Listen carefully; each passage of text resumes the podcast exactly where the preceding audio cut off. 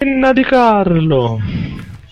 Visto che Carlo ha finito di limonare il mio cane, via con la sigla! Questo lo potete usare anche come sigla NG Plus, Andrea e compagnia, ve lo dico. E...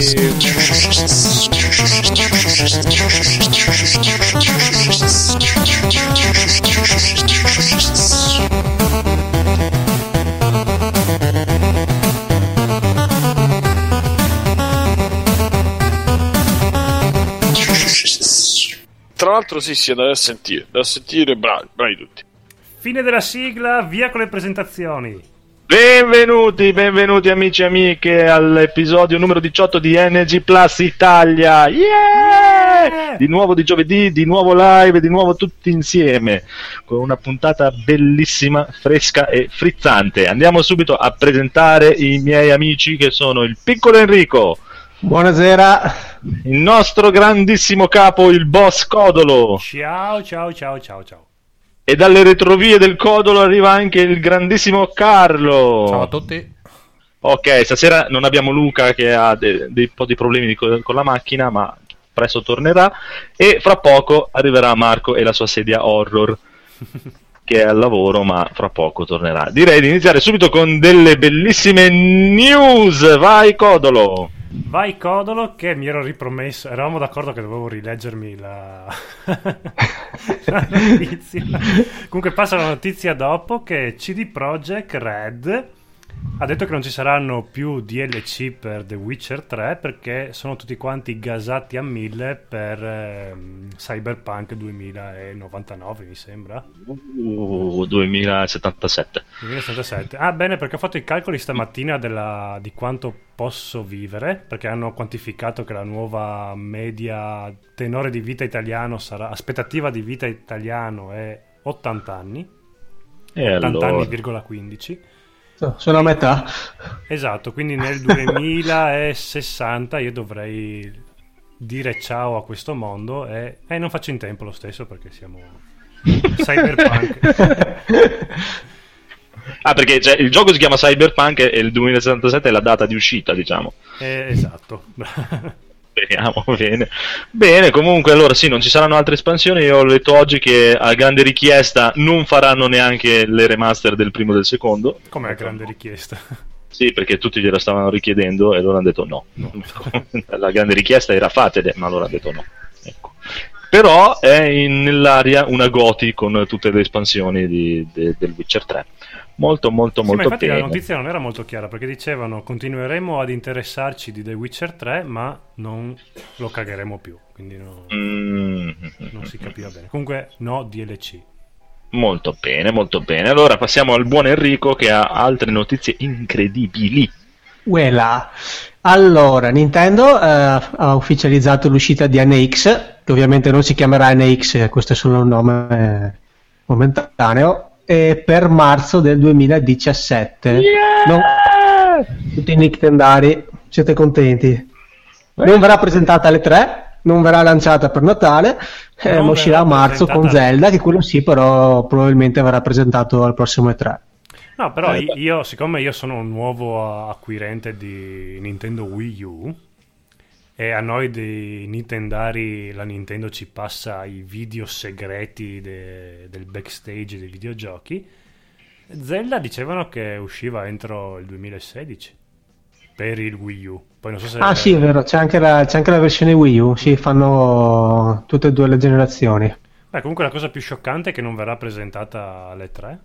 No, No, la, la console no, però Zelda ci sarà. Zelda sì, si perdono anche il lancio di Natale e vanno direttamente a marzo. Bene, stanno sbagliando una cosa dietro l'altra. Bene, bene. No, però finalmente uscirà con un gioco potente al lancio, credo, perché era da un po' che non usciva. Non vorrei sbagliarmi con, con un IP di, di questo, di questo calibro. Sì, Eh, sì, uscirà wow. con New New New Super Mario. Io ho un'indiscrezione in merito all'NX. Uh. Attenzione. attenzione, signore e signori, attenzione, indiscrezione, via. Un'indiscrezione che arriva da fonti, da fonti non ufficiali, ma di più. Mm, E sembra che a quanto pare il motore che farà girare questa nuova NX, o come la cavolo lo chiameranno, sarà motore AMD. lo stesso che verrà impiegato per la futura via di mezzo della PlayStation. Per la PlayStation Neo.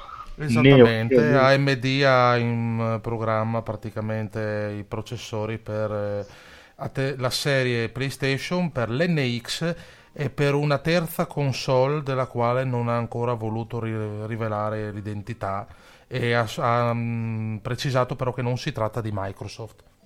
Mm. Quindi ci sa- potrebbe Oh. essere un terzo concorrente che entrerà nel segmento. Siga... No. I miei sogni Magari. malati.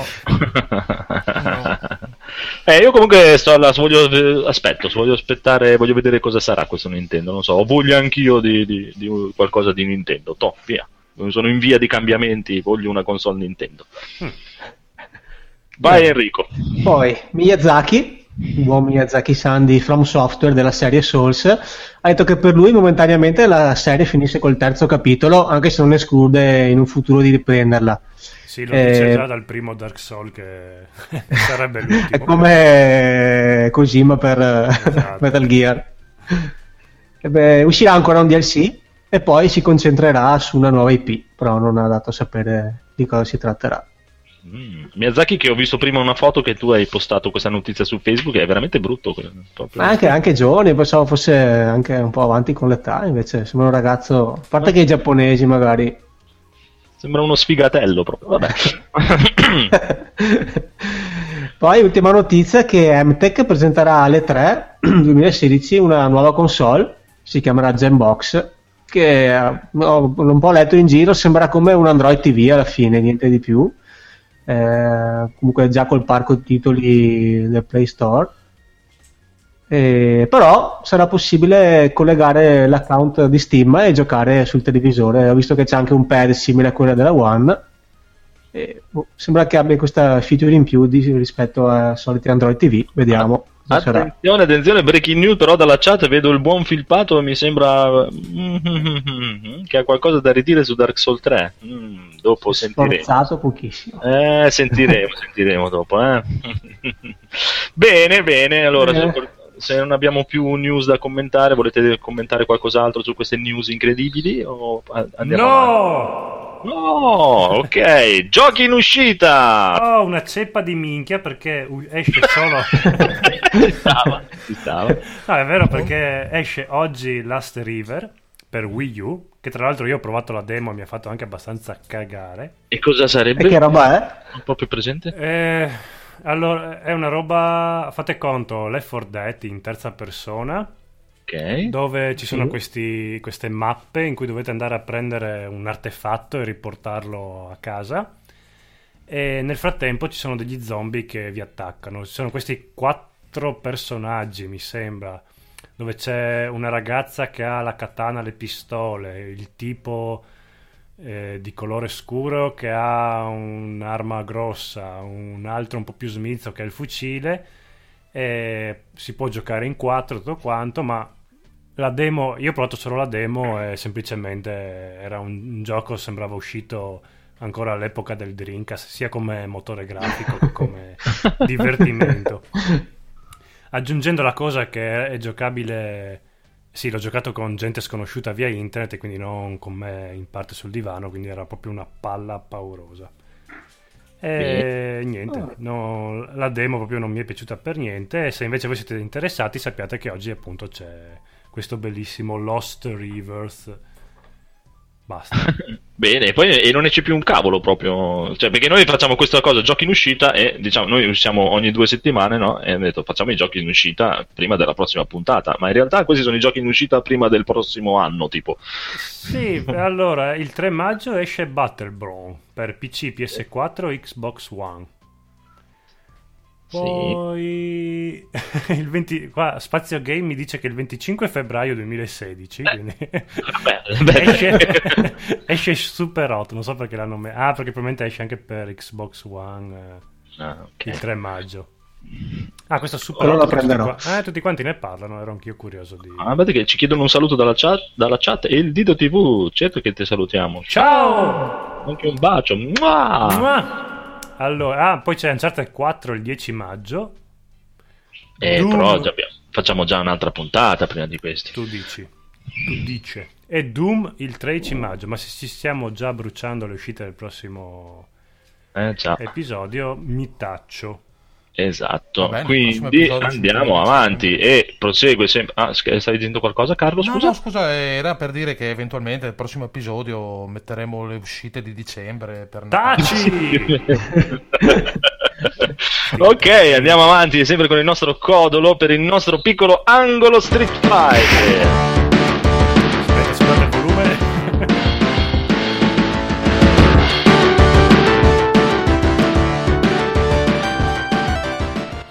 Angolo Street... Ho sbassato, troppo. Angolo Street Fighter, la Capcom Namco, se magari la sigla la smette di andare avanti, hanno sospeso lo sviluppo di Tekken X Street Fighter. No. Eh, le motivazioni sono che giustamente loro hanno detto Street Fighter 5 è appena uscito, Tekken 7 sta per uscire, che cazzo facciamo uscire sto gioco qua che non venderà una cippa se... E, e Street Fighter Cross Tekken fa cagare non l'hanno messa come... sì, no, l'hanno detto solo cagare. Eh, diciamo che non è avuto un gran successo. Sì, no, comunque loro hanno detto papale papale, non sappiamo dove infilare la finestra per far uscire sto gioco, quindi hanno detto è tutto quanto pronto, mm, il modello dei personaggi, le mosse sono pronte. Vediamo in un prossimo futuro come andrà. Molto bene. Molto bene, molto bene. E sempre, in- questa è veramente una puntata codolocentrica. Domandalo alla chat. Ah, questa è la mia rubrica preferita. La domanda di oggi è per la chat: come giustificate a vostra mamma l'aver comprato un caschetto virtuale? Questa Eh. mi interessa molto perché sarà una cosa che dovrò fare. Io ce l'ho. Devi, devi prendere spunto per le scuse. Esatto, no, che io vivo ancora con la mamma, però è sempre bene. No, io ce l'ho una. Mm. Devo usare la moto virtuale. Basta.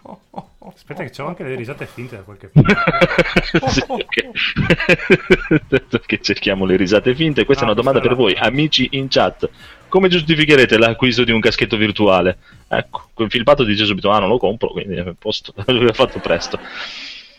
Molto, molto, molto bene, molto bene. Quindi siamo già praticamente ai nostri giochi, perché adesso già. il nostro podcast, in assenza del buon Luca e, e la sua rubrica Guadagnare con i videogiochi, Cioè, in, in 12 minuti abbiamo asciugato Eh, metà episodio praticamente. Attenzione, attenzione, però. b- No, un'altra breaking news. se- Ah, no, niente, posto. Ok, posto, posto, niente. Era, era Enrico che mi scriveva su Skype. Pensavo che fosse arrivato il, il- il buon Marco con la sedia horror.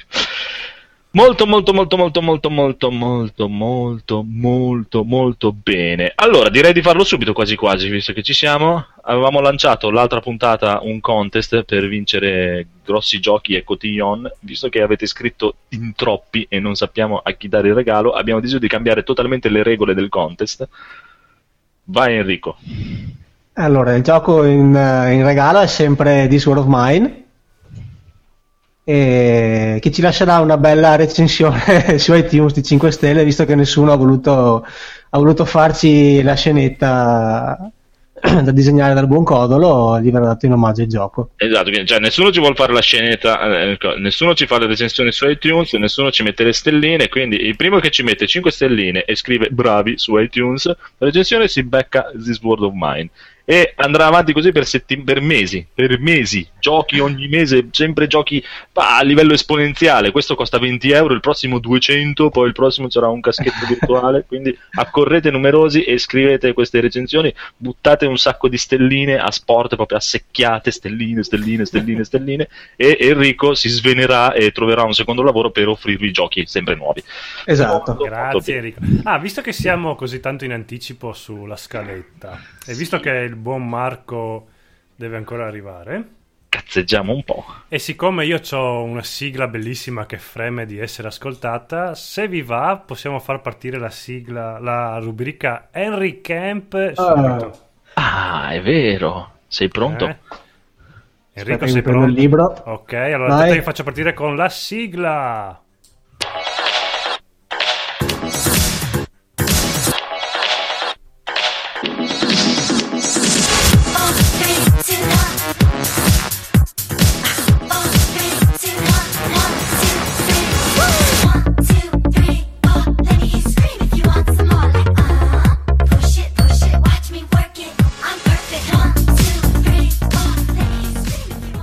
Ti piace questa musichina da fitness? Ma dove l'hai trovata? Queste qua sono le. e ve le consiglio. Ah! Che parte. Partono i volumi. Sono le. si chiamano Princess Superstar. Sono tre milfone. Ah, Che però repano da Dio e fanno dei video veramente strafighi. Quindi ve le straconsiglio, andatevele a cercare. E andatevi anche a cercare il video My Dick is Big. eh, che È tuo?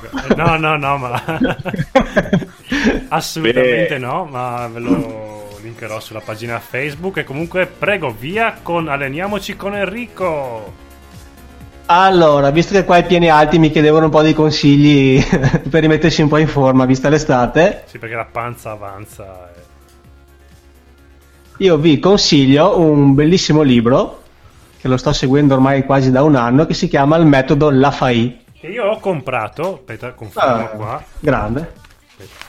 Carlo conferma che ho comprato il metodo Lafay Sì, perché volevo scaricarmi il PDF, però poi ho visto che erano tipo 500 pagine di PDF. Porca.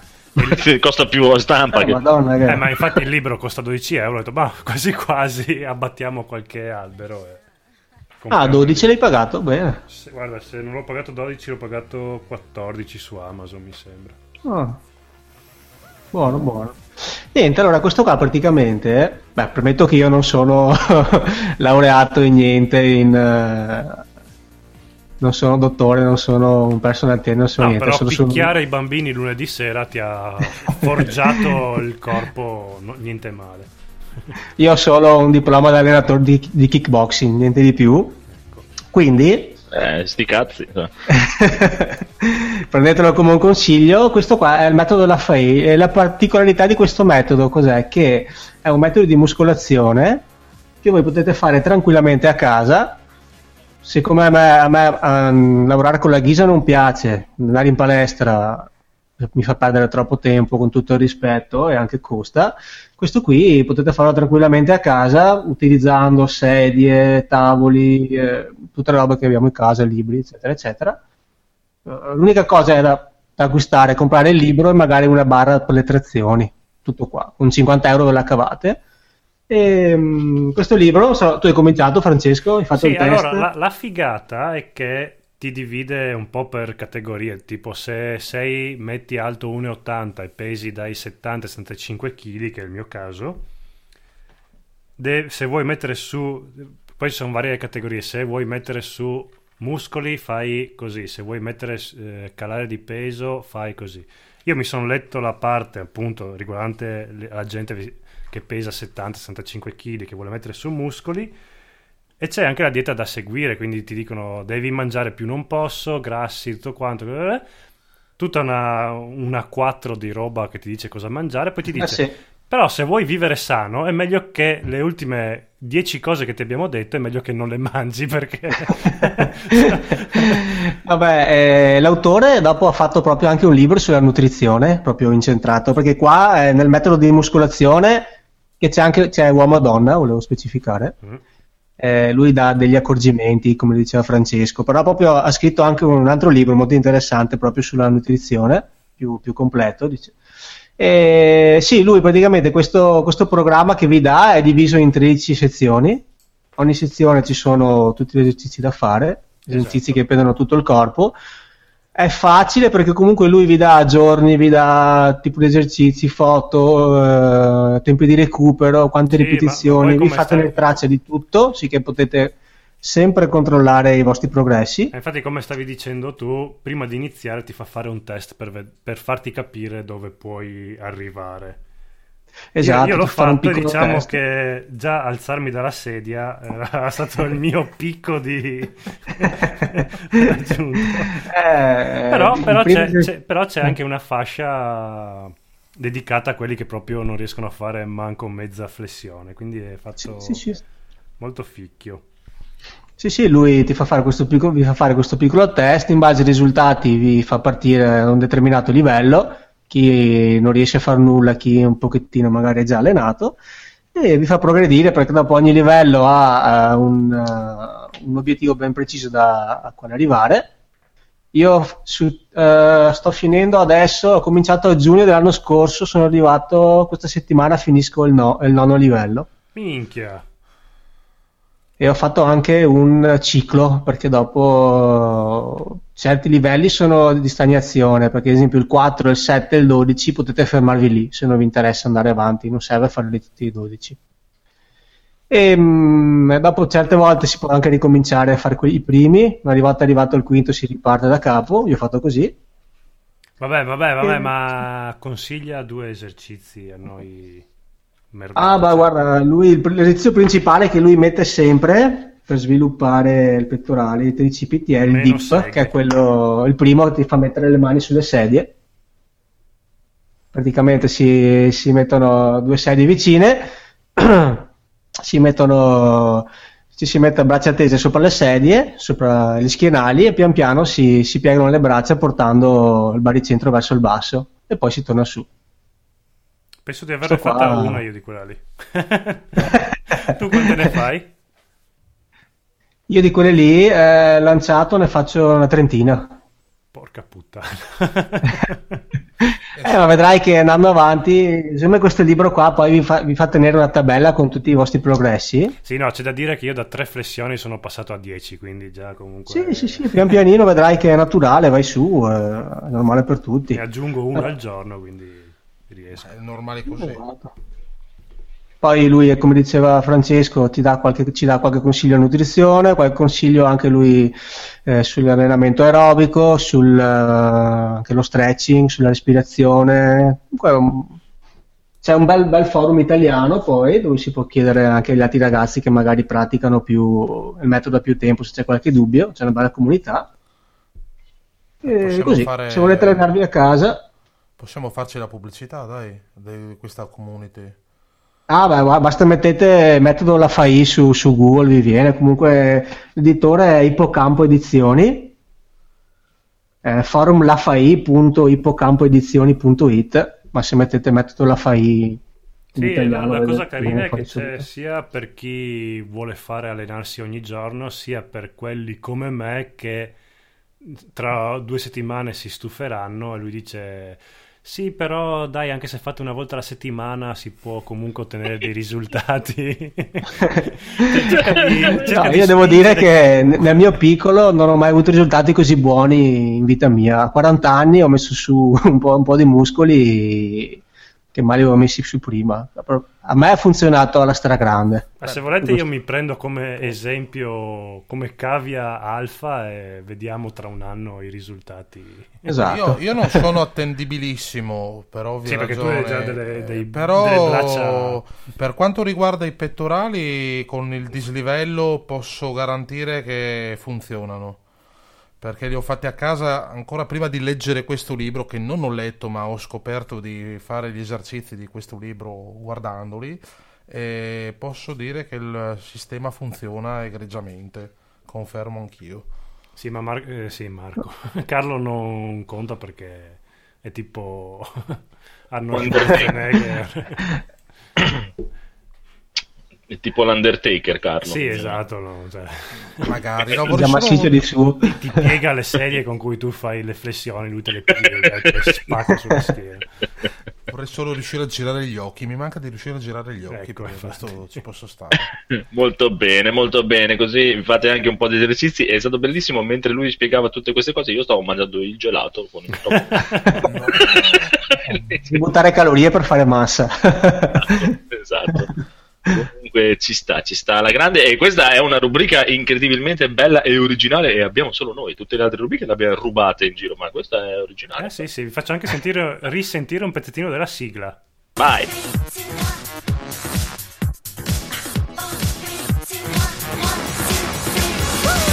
Boh, basta.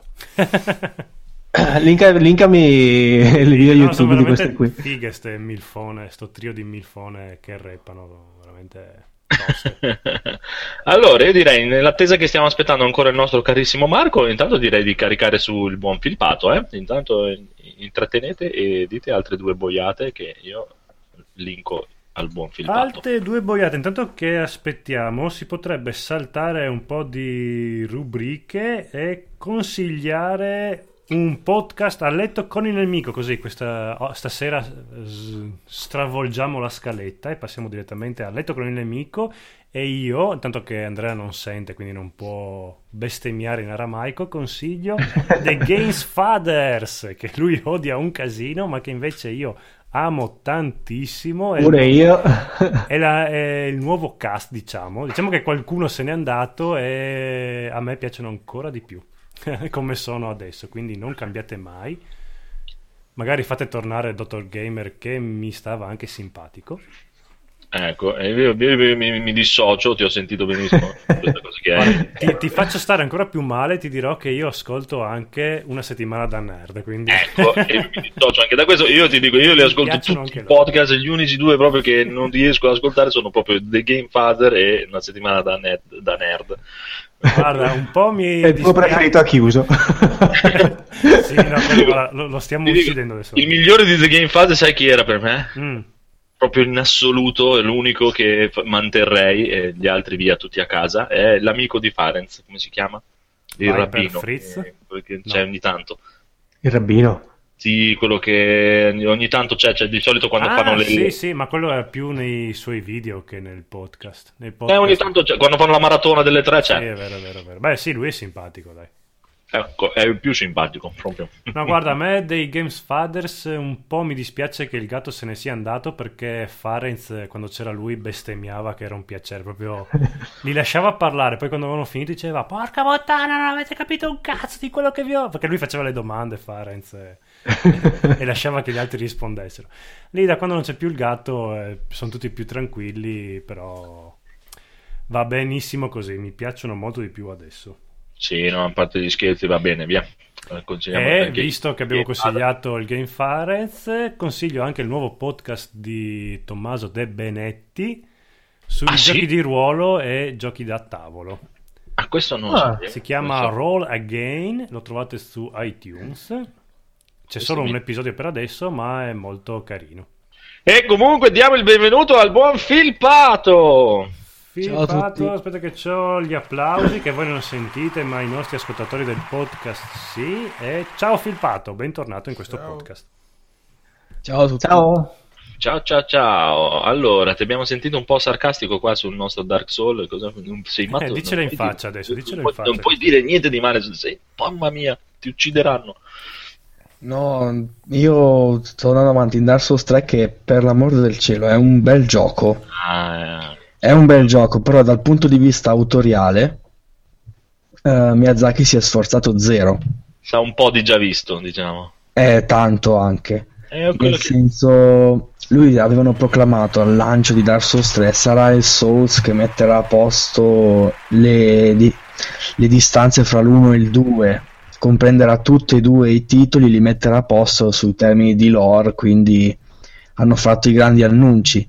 Poi tu vai avanti a giocare e capisci che di fatto è Dark Souls 1-2, nel senso è, da- è il seguito di Dark Souls 1. Di Dark Souls 2 hai solo gli oggetti, le armi e armature con anche cambi- cambio di nome e descrizioni che ti dicono niente, che sono lì solo per puro contentino, ma quello che veramente è importante è Dark Souls 1 per capire il 2. Cioè io non so se qualcuno di voi l'ha giocato, se per qual- qualcuno è spoiler. Per Dark no, Eh. perché comunque quando lo gioco in live lui c'è sempre, quindi quello che gioco io lo vede anche lui. Sono Ah, arrivato... Per me puoi, puoi dire quello che vuoi, non ho problemi. Ok, sono arrivato, cioè a Norlondo, Ah, ma dai. che in Dark Souls 2 non c'era, non esisteva più, adesso c'è ancora.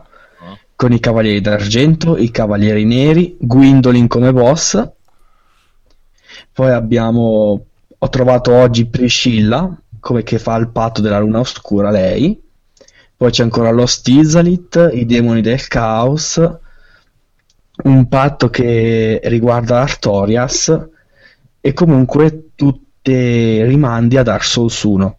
Mamma mia, veramente. Abbiamo ancora Olasil, Olasil eh, c'è ancora. Ho trovato i fungoni, i vestiti di Dusk. Comunque, se c'è una descrizione riguardante Dark Souls 1, quella è rimasta. E poi quello Se- che ho visto io, almeno mi sembra di vedere, ma quello anche nel cioè anche le armi, cioè, sono sempre le stesse alla fine, o no? Sì, le armi sono sempre le stesse, tranne quelle dei nemici originali che le hanno introdotte. quelle che droppi normalmente dai nemici. Sono sempre quelle.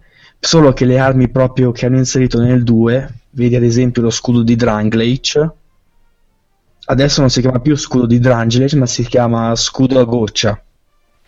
E non dice niente riguardo a Drangleic, è solo lo stesso modello. Bene, bene, bene. Qui facciamo affostare il nostro podcast. Io ho parlato male di Game Father, tu stai parlando male di Dark Souls, siamo fottuti. Sì, sì, prova a riparlare male di Dark Souls quando arriverà Marco che, che adesso sta lavorando, arriverà qua incazzato e chi parla male di Dark Souls lo... Perché eh, Phoenix dici? Sì, sì, sì. Lo meniamo. Vai, vai, vediamo se dopo ha il coraggio di ridire queste stesse cose davanti a lui. Ah, l'ho sentito anche oggi. Sto scherzando, per me puoi parlare male di Dark Souls finché vuoi, guarda, non è che... Sì, anche per me non è. Ma io infatti ho sentito. Avevo ho- ho- dai, un carissimo amico che di solito ci segue anche, eh, Donny Yen, che conoscete anche voi, Vincenzo, che lui è molto amante, soprattutto del primo Dark Souls, proprio è, è stato lui a farmelo provare. Che il, il primo l'ho giocato, non l'ho mai finito, l'ho giocato 40 ore, ma non l'ho mai finito. È amantissimo. Ci sono rimasto di merda quando l'altro giorno ci siamo sentiti, era un po' che non ci sentivamo. E io pensavo che si stesse spaccando su Dark Souls 3, e invece mi ha detto: Guarda, l'ho scaricato, l'ho provato mezz'oretta, mi ha rotto il cazzo. E- Ah, proprio così di brutto, proprio... sì, mi ha, mi ha rotto il cazzo subito. E ho detto: No, no. E ci sono rimasto. No, che poi ha cose assurde, perché per esempio per salire di livello si sa che c'è la donna che fa sal- la guardiana del falò. Sì, visto. E la guardiana del falò cosa dice? Le stesse frasi di Demon Souls della Black Maiden. Ma Esatto. quello che ci interessa a noi è buona come gli altri episodi o Ma è normale. normale? Era meglio l'Araldo. Bene, dopo queste dichiarazioni posso comprarmi tranquillamente Assassin's Creed sono posto. No, e poi in, in, eh, a Norlondo, indovina cosa hanno rimesso? Cos'è famoso a Norlondo? Io ci sono appena arrivato, boh, pensa, io ho giocato 40 ore, sono arrivato a Norlondo e poi ho smesso. No, non so. non Ad. Anorlondo ci sono i famosi cavalieri d'argento che tirano eh, tronchi praticamente al posto di frecce. Ah, Li hanno rimessi. Sì, sì, boh, hanno riciclato tutte le idee. Tutto. che- E c'è la tettona titanica colossale. Quella no. Ecco, c'è l'unica cosa bella che c'è. Ecco. anche io ho visto qualcosa in giro, ho visto il cavaliere della cipolla, ho visto, cioè... Sì, lui c'è, è un altro, però è non lui è lui, cioè, esatto, sì, non è, è lui, non è lui, ma è lui, ma non è lui, ma è lui. Tra l'altro a me si è buggato l'altro giorno la sua quest. Eh, non mi veniva più fuori l'icona parla così, ma neanche la sua voce. eh. Perché dopo ho provato a dargli un pugno per svegliarlo fuori perché stava dormendo, magari andava sollecitato. È partito un backstab con la mano, me lo sono trovato contro, ma non mi ha detto neanche una parola né quando è morto. Gli si è proprio buggato il personaggio. Che versione stai giocando? PC? PS4. PS4. Molto bene, molto bene, tanta mestizia. Siamo tutti tristi di queste notizie. Vabbè, tanto dopo ci ritorneremo appena torna Marco. Sì, perché mi sa che ce l'ha proprio in scaletta, vero? Eh sì, sì, sì, sì. Alle, alle, alle, alle. Aspettiamo Marco trepidanti. Bene, bene, bene. Cosa vogliamo fare? Cosa vogliamo fare? Cosa vogliamo fare? Eh, Un- partiamo con i giochi, coi giochi che Andiamo stiamo coi giochi. giocando. Va bene, via. Vai Enrico, allora, visto che, visto che fai lo sborone. Parto io. allora, io parlo di due giochi un po' vecchiotti. Uno è Outlast, perché abbiamo messo nel gruppo l'altro giorno il, il trailer de- del secondo capitolo. Ah, Così. Outlast è il primo, ok. Sì, così mi sono un attimo rigiocato il primo. E insomma dura sulle 6 ore. Vabbè. È un eh, gioco del Attenzione 2000 comunque, Attenzione. scusa, l'interruzione, Phoenix è in linea, eh. Phoenix è in linea, vai avanti, Phoenix è in linea. Quindi Enrico Vado puoi avanti? andare pure a cagare. Benvenuto Phoenix, parlaci di Dark Souls. vai, vai, vai avanti, vai avanti, però eh, questa breaking news, Phoenix è in linea, quindi Vado poco- avanti? Finisco? Vada, vada. Ma certo. Allora, il gioco è uscito per PC e PS4 è del 2013 del- dei Red Barrels, che è uno studio canadese eh, formato da ex membri Naughty Dog e Ubisoft, insomma, non gli ultimi dei, dei Pirla. Eh, permetto che è la prima volta che affrontavo un gioco di questo tipo, che ti mette addosso un grande senso di tensione e soprattutto di vulnerabilità. È un survival, un survival horror in prima persona eh, che vede come protagonista il giornalista freelance Miles Upshar che riceve un giorno una mail anonima eh, che lo avverte di, di strani fatti che accadono dentro un manicomio, il Mount Massive Asylum, che è un manicomio sperduto nei monti in America, in località non precisata. Cioè io non E rispondo gioco- alle mail eh? anonime, quelle di sono Sabrina, voglio fare sesso con te. Lui risponde a quelle di vieni nel manicomio sperduto in Ohio. Esatto. È un genio sto protagonista qua. Anche a me arrivano quelle lì, eh, enlarge your penis, Sì, eh, sono Sabrina, qualcosa. me rispondi a una di e ti trovi in un survival horror di peni giganti allargiati. Eh, pot- potresti sviluppare un gioco così. Ma anche no, vai pure avanti. Un nuovo livello di Mario. Esatto, allargi l'armadio. Beh, il gioco eh, praticamente comincia proprio con noi che arriviamo in macchina a questo manicomio e lasciamo la macchina davanti al cancello. Questo manicomio che è proprio un aspetto inquietante, lugubre, uno stile vittoriano, una notte buia e tempestosa, da, da cagarsi sotto solo a vederlo da fuori, figuriamoci a entrare, insomma, perché poi lui, la particolarità del gioco è che si porta dietro solo la telecamera. Lui no- non combatte mai, no- non ha armi, ma neanche a mani nude, non raccoglie nessun oggetto durante il corso dell'avventura. L'unica È uno cosa- youtuber. eh, può essere sì. L'unica cosa che possiamo fare durante il gioco è scappare di corsa o nasconderci sotto letti, sotto armadi, dietro, qualche muro, eccetera. Per questo vi dicevo ha un grande senso di vulnerabilità. E, beh, una volta entrati, trovate il modo di entrare dentro il manicomio, perché ovviamente non si entrerà mai dalla porta principale. Si deve cominciare un po' a esplorare, raccogliere oggetti, le prove, vedere un po' in giro com'è la situazione. E subito comunque si capisce che il manicomio è completamente fuori controllo. Cioè, morte e distruzione ovunque, i malati sono a piede libero, non sono più dentro le loro, le loro stanze, ci sono cadaveri ovunque, Se no che manicomio sarebbe, scusa. per una roba raccapricciante. E non c'è praticamente qual- qualche oggetto da raccogliere, ma è una roba tipo una chiave da usare subito. Ecco, non c'è nessun enigma, enigma, enigma complicato, cosa del survival più classico. Ecco, l'unica, mh, se vogliamo, l'unica. L'unico aspetto survivor è eh, raccogliere e conservare le batterie della telecamera, perché la telecamera con la visione notturna consuma batterie, è l'unica cosa che ci permette di andare avanti in gioco in certe sezioni. Poi tiriamo sulla telecamera, fa il classico beep alla Splinter Cell e riusciamo a vedere al buio. E, e ovviamente questo consuma un sacco di batteria. E, eh, questa è l'unica cosa appunto da raccogliere, da, da centellinare. Ma hai gridato come un fa VJ oppure sei riuscito a mantenere la calma? No, no, sono riuscito a mantenere la calma. Ho saputo che c'è anche una versione per Oculus Rift, qualcuno l'ha giocata, quelli veramente devono essere degli eroi. Perché penso che sia una roba da infarto. Comunque a me piacciono questi giochi, insomma, da spaventarsi. Sapete che per me l'horror, che sia giochi, serie tv, film, eh, ci vado a nozze, insomma.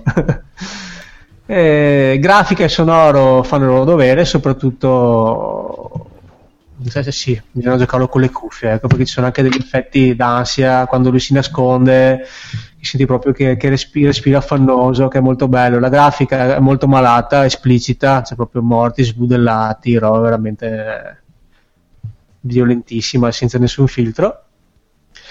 Eh, il gioco mi è piaciuto parecchio, tranne ecco, l'unico difetto che ci ho, che ci ho riscontrato è praticamente durante l'avventura abbiamo solo un, eh, un grosso nemico che ci segue e che se ci piglia ci ammazza di colpo, ci spacca in due. Nemesis. Tutti gli altri... Beh, è una specie, ecco, fai conto, c'è una specie di Nemesi che ci insegue, mentre gli altri pazienti, anche se ci vedono, se ci, se ci tirano un pugno, vediamo, sì, si vede un po' di sangue a schermo, però possiamo sempre comunque correre e nasconderci, non è... C'è solo questo qui, diciamo, grosso che, che crea problemi, gli altri sono gestibili, tutto qua. Questo mi ha fatto un po' scendere la paura verso fine gioco e poi soprattutto a me aveva proprio il finale alla giapponese, che non so se qualcuno l'ha finito, Cioè? Eh, non posso dirvelo, però cioè, proprio per me il andiamo, finale andiamo a votazione, può dirlo o non può dirlo? Per me Non poi ci Guarda, stava. non toccherò questo gioco neanche con un bastone, quindi puoi dirlo. Dirlo tranquillamente.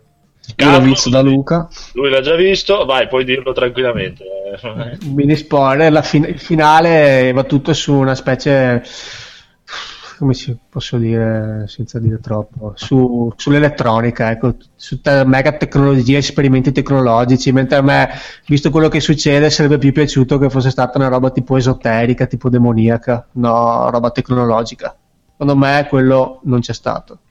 Però, ok, insomma.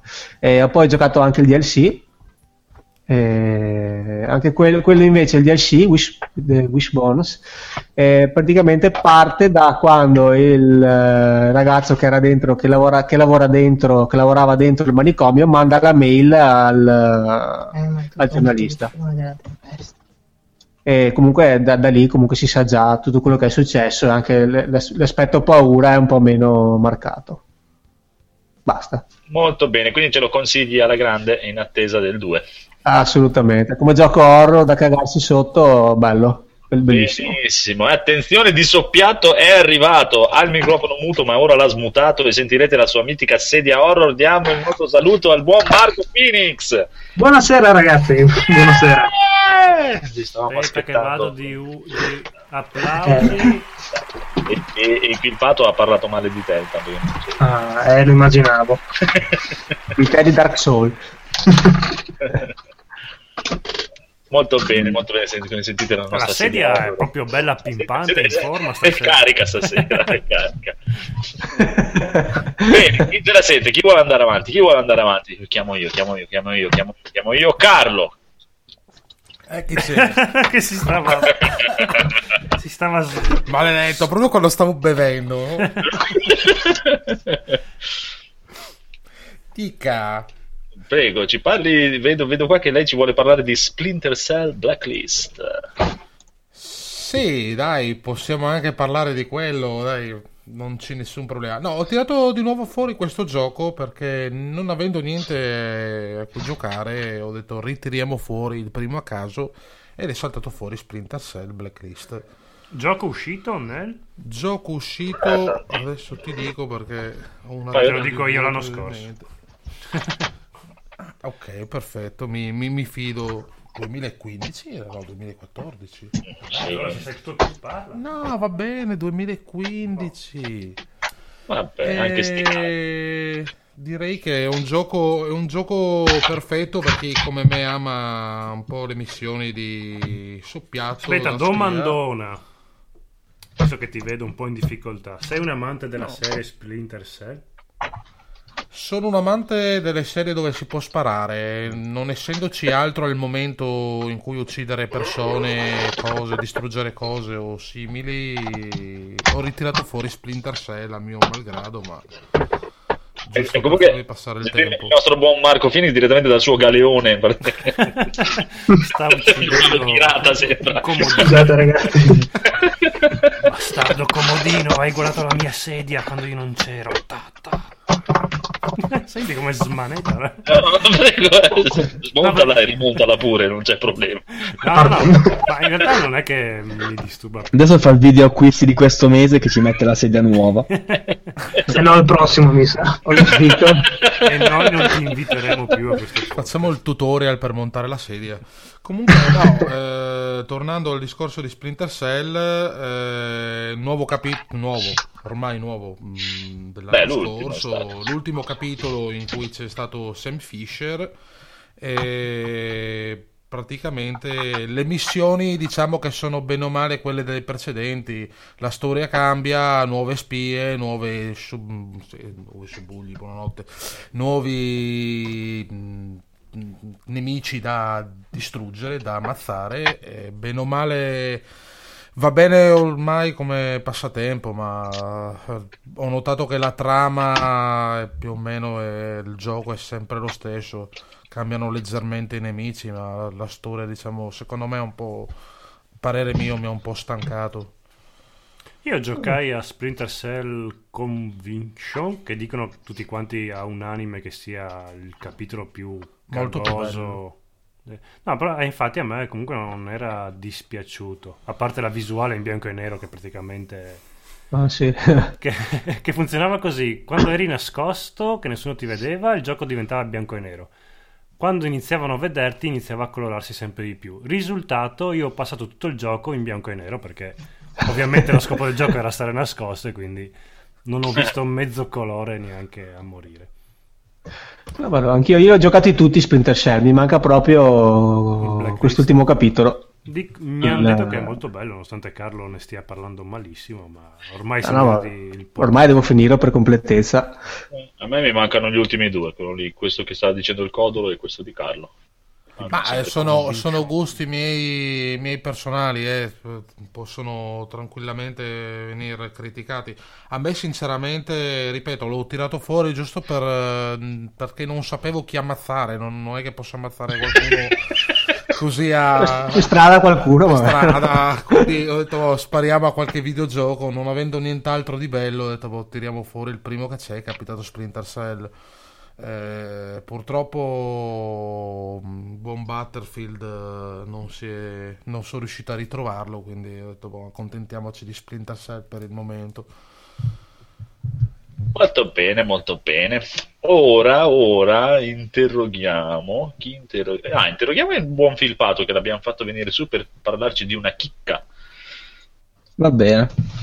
Allora, in questi giorni io ho provato la- l'alfa di Nioh, Nio- che è questo eh, gioco in stile Souls, quindi chiamato Souls-like, dove il protagonista è questo samurai dai capelli bianchi, molto alla Geralt.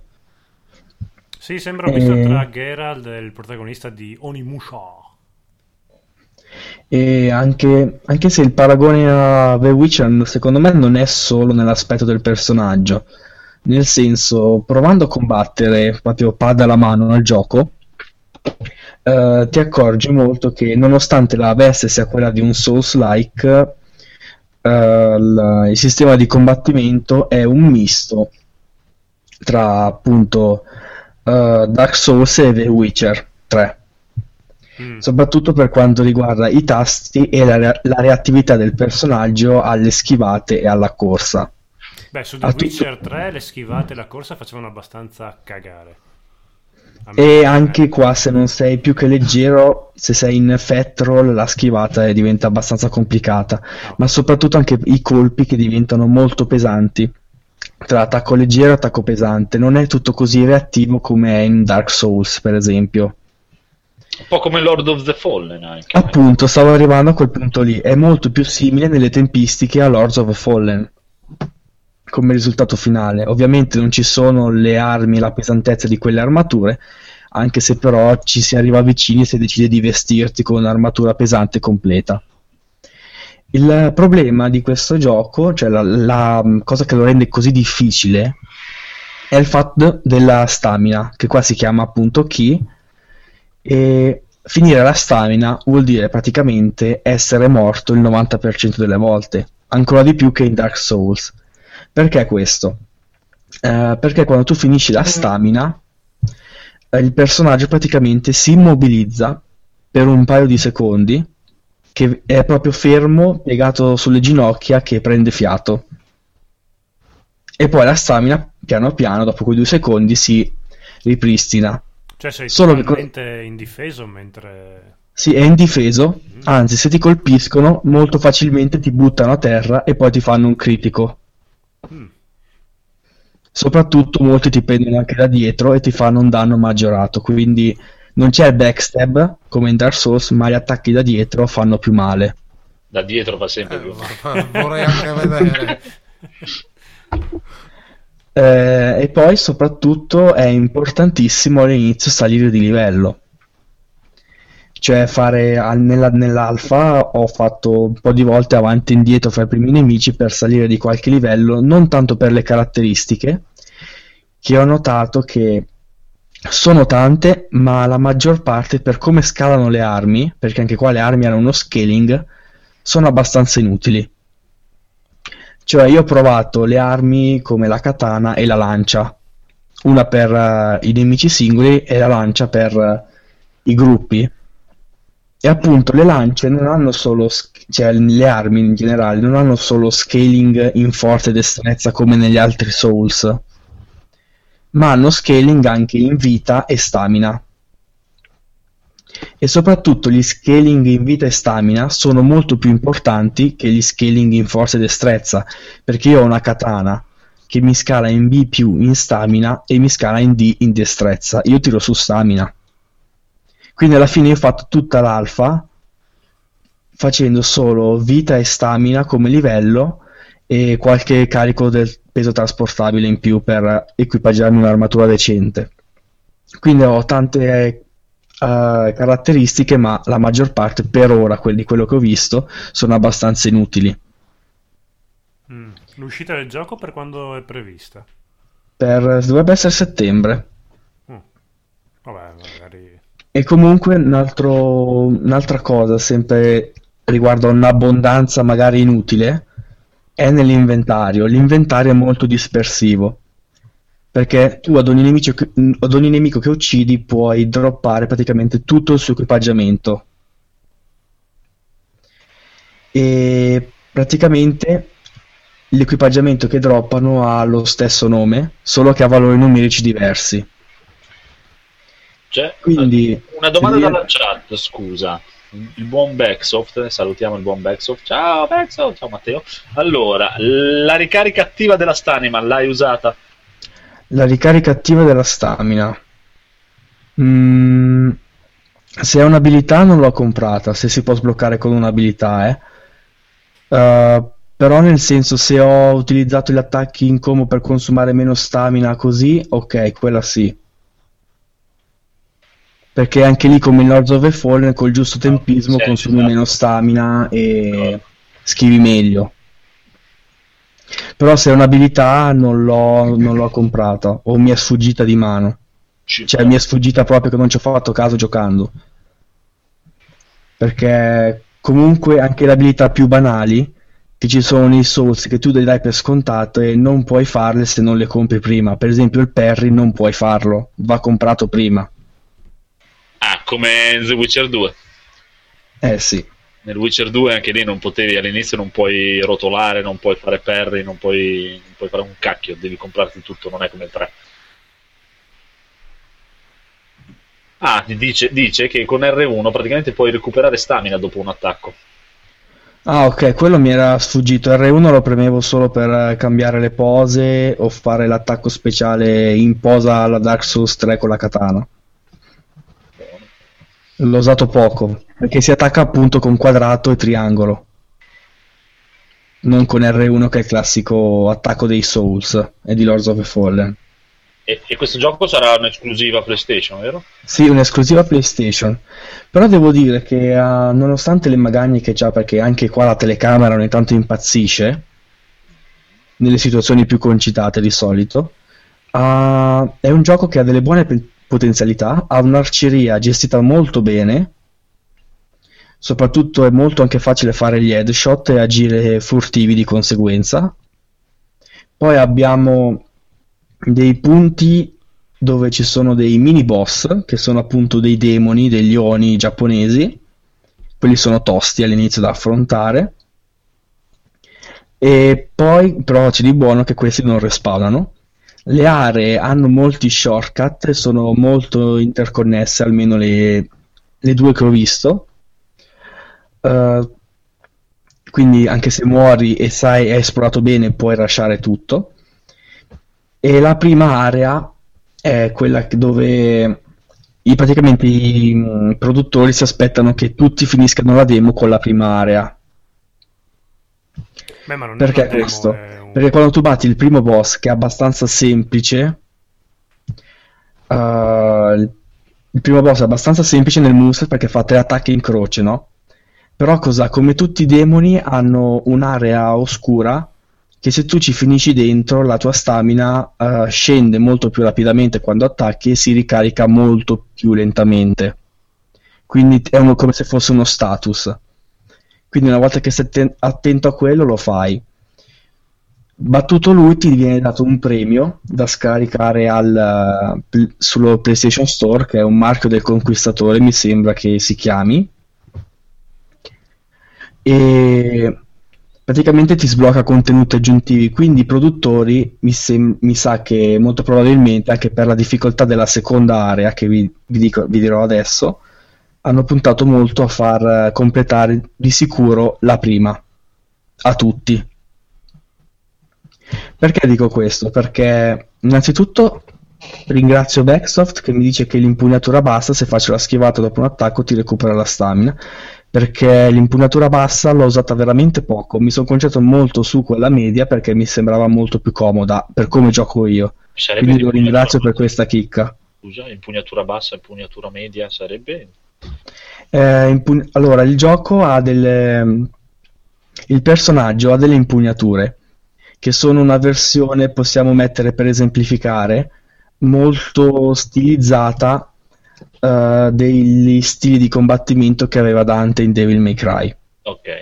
Mo- quindi tu con R1 e i tasti del, del pad tu puoi scegliere tra posa media, posa alta e posa bassa Ok. e questo influenza la tua difesa e il tuo attacco, il consumo di stamina con gli attacchi. Ovviamente la posa media è quella più equilibrata, quella che ho considerato di più, quella alta ti lascia più scoperto ma colpisci più forte, quella media sei più sulla, sulla difensiva. In più, in più anche la- lo stile, quello con la spada da tenere nel fodero, che hai delle abilità che man ma- più tieni la spada nel fodero, più potente rilasci il colpo. Fa come una spazzata con la katana, mi sembra. Comunque, quest'area è consigliato iniziarla con un livello personaggio 5. Quindi tu non hai difficoltà.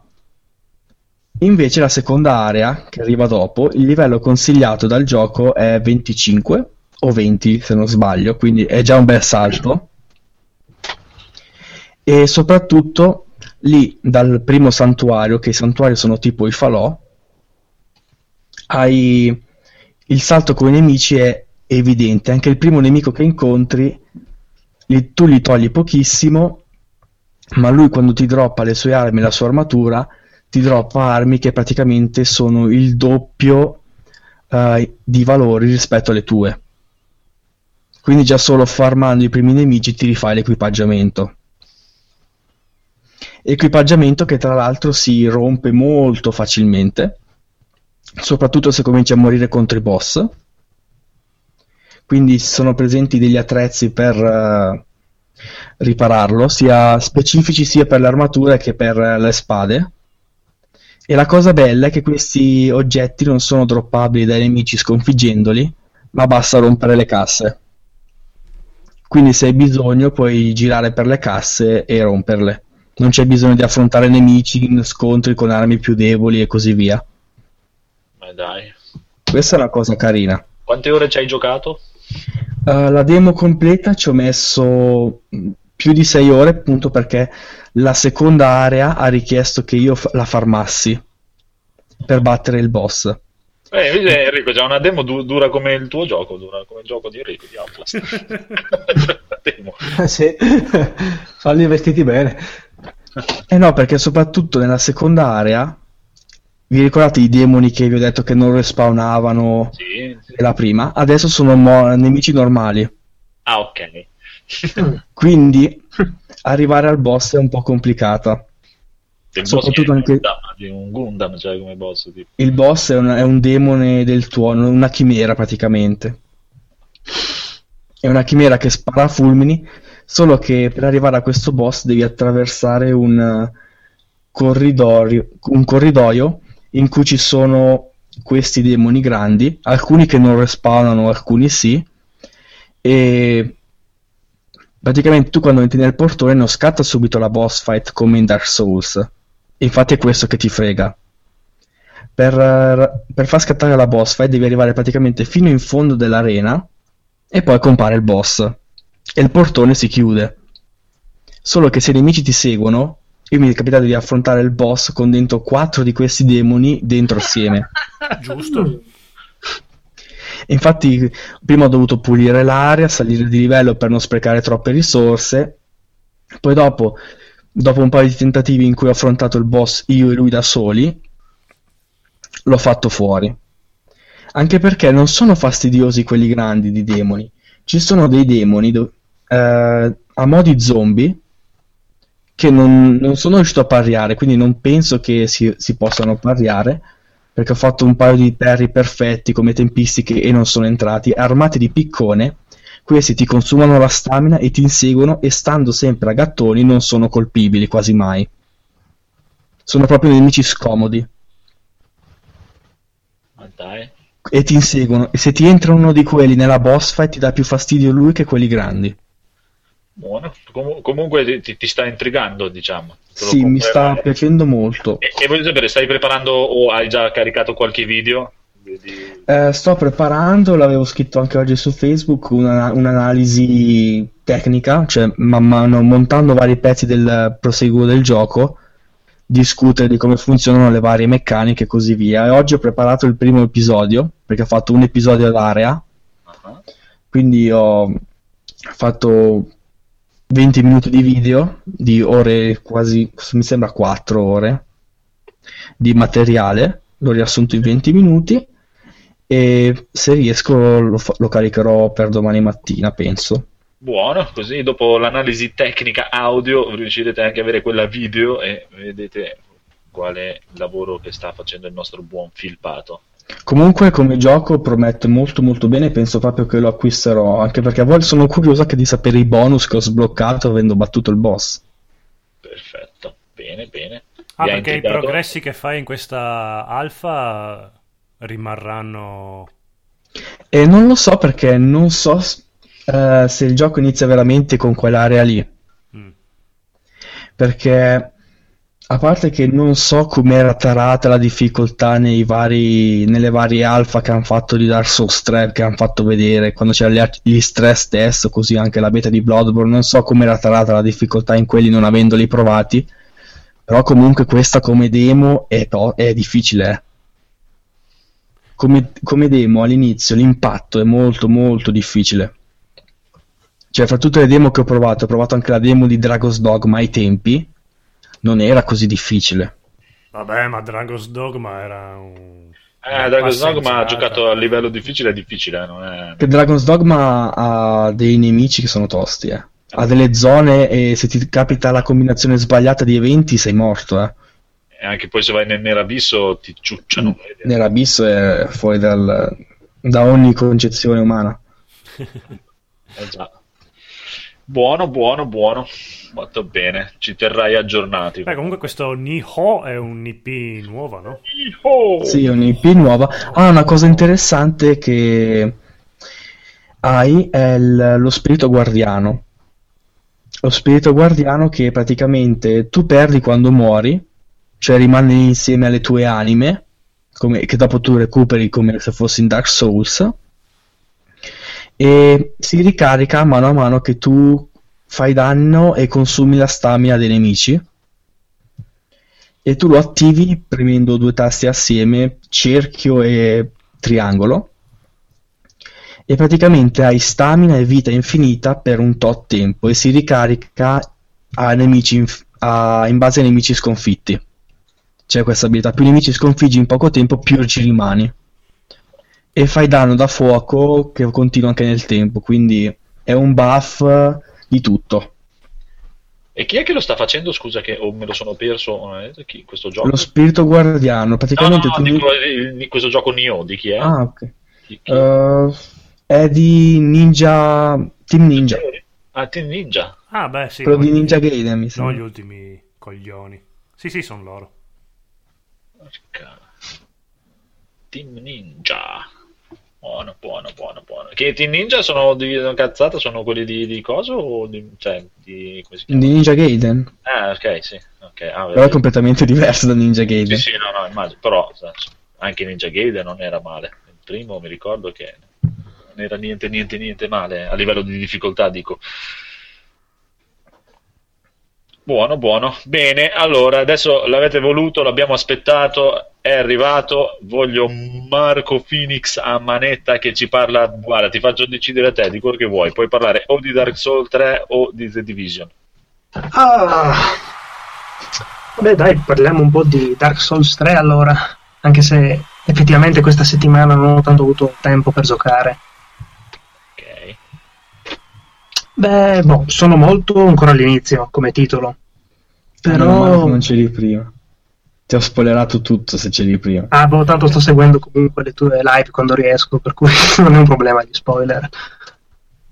Ma mh, devo dire che mi sta sembrando molto, molto più semplice rispetto a qualunque altro Souls che abbia fatto finora. Un po' anche grazie al combattimento molto più veloce, molto più agevole.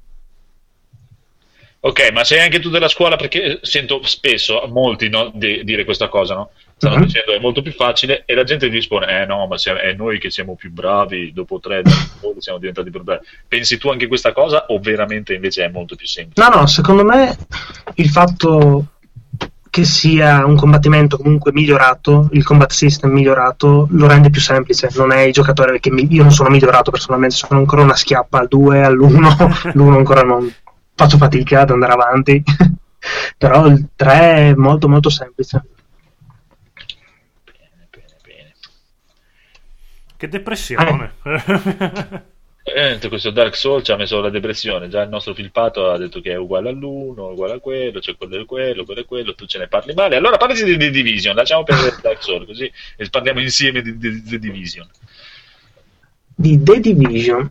Ehm, The. Division. Premessa, prima faccio una premessa io. Mhm. Allora, The Division è un gioco molto molto carino. Mi hanno fatto comprare un gioco Ubisoft da un bel pezzo.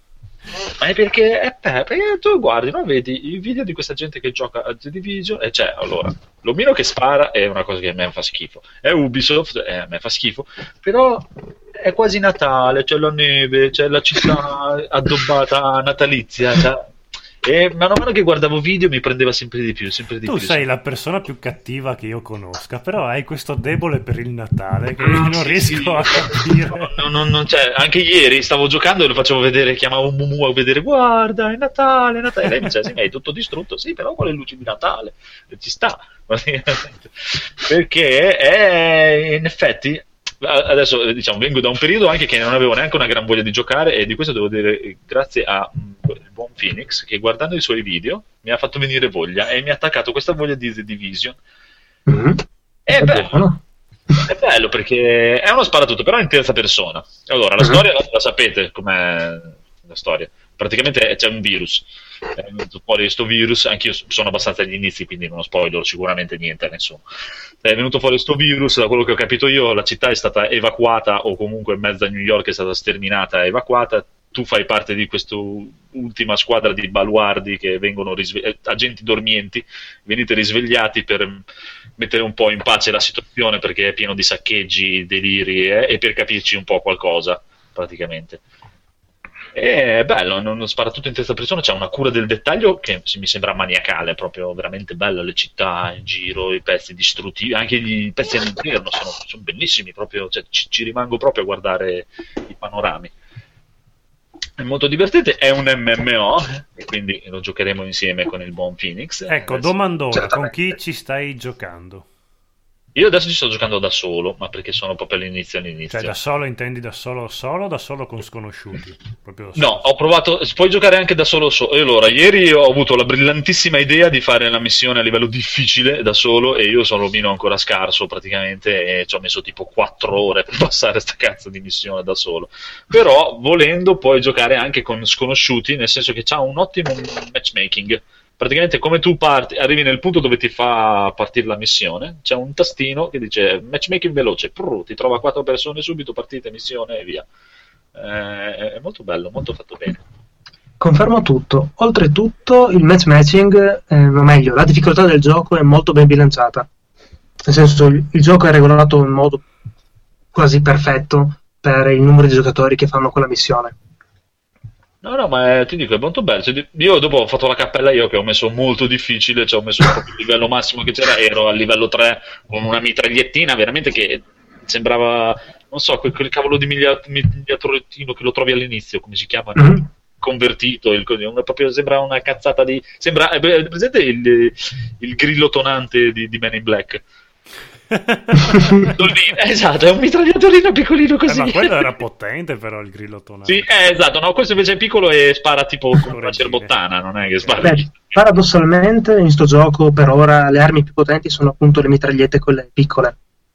Sì, ma questa è molto molto piccola proprio, non credo neanche di riuscire a infilarci il caricatore. è proprio piccolina, piccolina. Comunque è molto carino e dobbiamo fare la squadra, dobbiamo convincere Enrico a comprarlo, che già adesso iniziamo a rompere. comprerò, comprerò. Il buon Phoenix ce l'ha già e Phoenix è più avanti di me. Io sono arrivato, praticamente ho liberato Brooklyn e sono appena arrivato a Manhattan. Ah, beh, allora hai fatto solo il tutorial, diciamo, dai. Praticamente è iniziato, cioè, ho giocato, cioè, beh, ci ho messo 4 ore a fare la missione, la mm. missione seria, quella che devi liberare il distretto, no?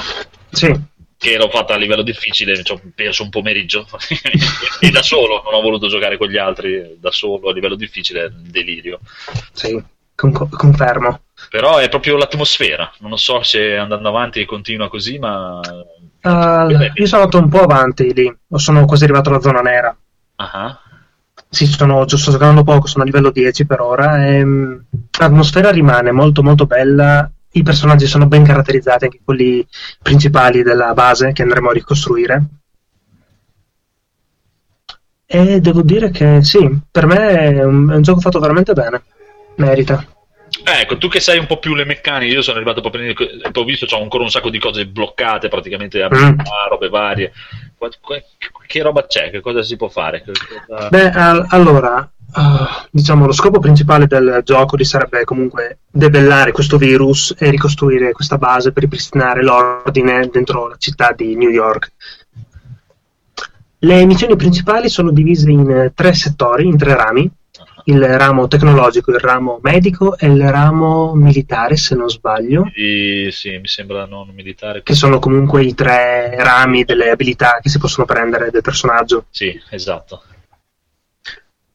In pratica, ogni volta che faremo una missione di uno di questi rami, andremo, avremo la possibilità, guadagnando i punti relativi a quella sezione, di andare a ricreare una parte dell'edificio, come il laboratorio di ricerca, il, il, um, il laboratorio di psichiatria infantile, o um, sì, che alla fine è solamente un perk che ti dà magari qualche abilità, o un'armeria, robe comunque a tema.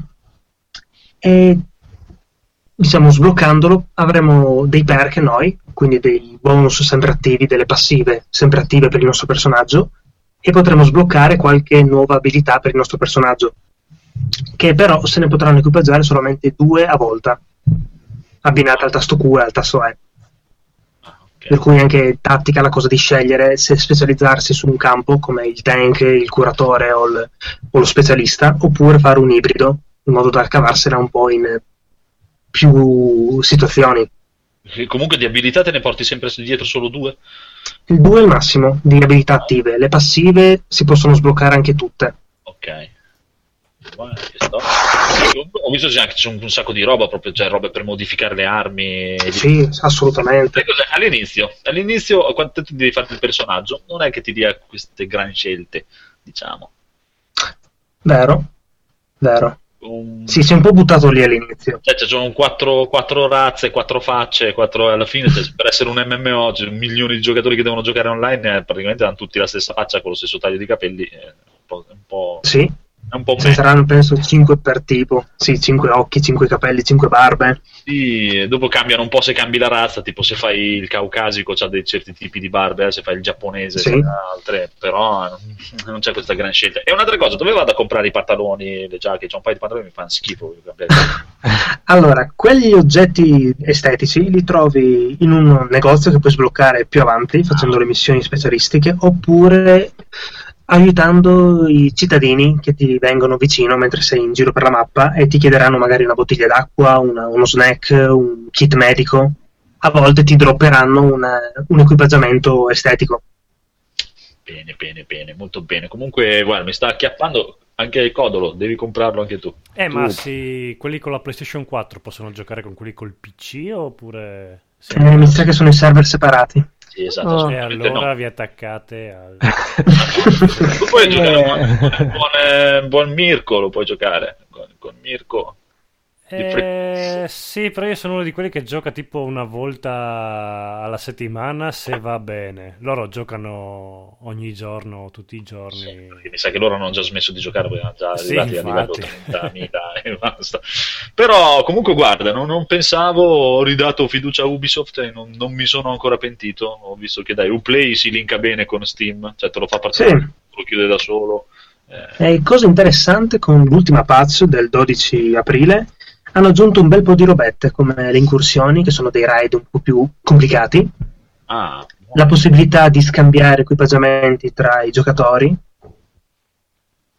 bene. e, e- e il livello di equipaggiamento. Comunque questo weekend se ci sei dobbiamo fare un po' di cose. Po' di Vediamo Ah, ma- se riesco. Ragazzi, un paio di domande. cose. Grandezza della mappa? Abnorme. Eh, sì. Cioè, ad esempio, quando si comincia a giocare, se... perché io, io gioco a un gioco simile che è Breaking Point. Mhm. E magari i miei compagni di squadra giocano un giorno che non ci sono, dopo per trovarci è da bestemmiare in aramaico. Nel senso che non li trovi nella mappa? No, magari devo correre 10 minuti per, per arrivare dove sono loro. Um, diciamo, Quindi, nella- no, nella mappa completa ci sono tanti rifugi, tanti ehm, diciamo, spostamenti rapidi. Esatto. Ah, c'è spostamenti rapidi, ok, ok. ok. Ci sono le basi sparpagliate in giro. per- Esatto, che comunque andranno sbloccate e ripristinate per poter essere usate. Ah, ok, no, già questa è una buona cosa. Dovrebbe essere New York, se la, la mappa fedele, quindi dovrebbe essere Sì, come quanto New York. esatto. Guarda, stavo guardando con la mia amorosa un video di... come si chiama? Clio Makeup. Pensa te. Che lei abita a, New York- a Brooklyn e stava Mhm. passando proprio sotto il tunnel. È presente il tunnel che c'è all'inizio dove ci sono quelle panchine? Sì, È uguale, sputato. Te vedi quel pezzo di video che c'è anche la neve quando fa quel video di Clio Makeup così. È proprio identico. È pre- Beh, tempo fa avevo visto una, una comparazione fotografica del gioco con la vera New York nel periodo natalizio ed è mm, quasi non ti accorgi della differenza. Ma, ma ti dico, a parte il fatto che è tutto devastato perché è tutto dai, ma, ma- l'ha Sì. lasciato, eh, però onestamente sono d'accordo con Mirko che ho sentito in- nella puntata quando ne parlavo su Free Play, che è la realizzazizione di una città più bella che abbia mai visto fino adesso, cioè più bella anche di GTA, più bella di come è fatta la città, è proprio bellissima.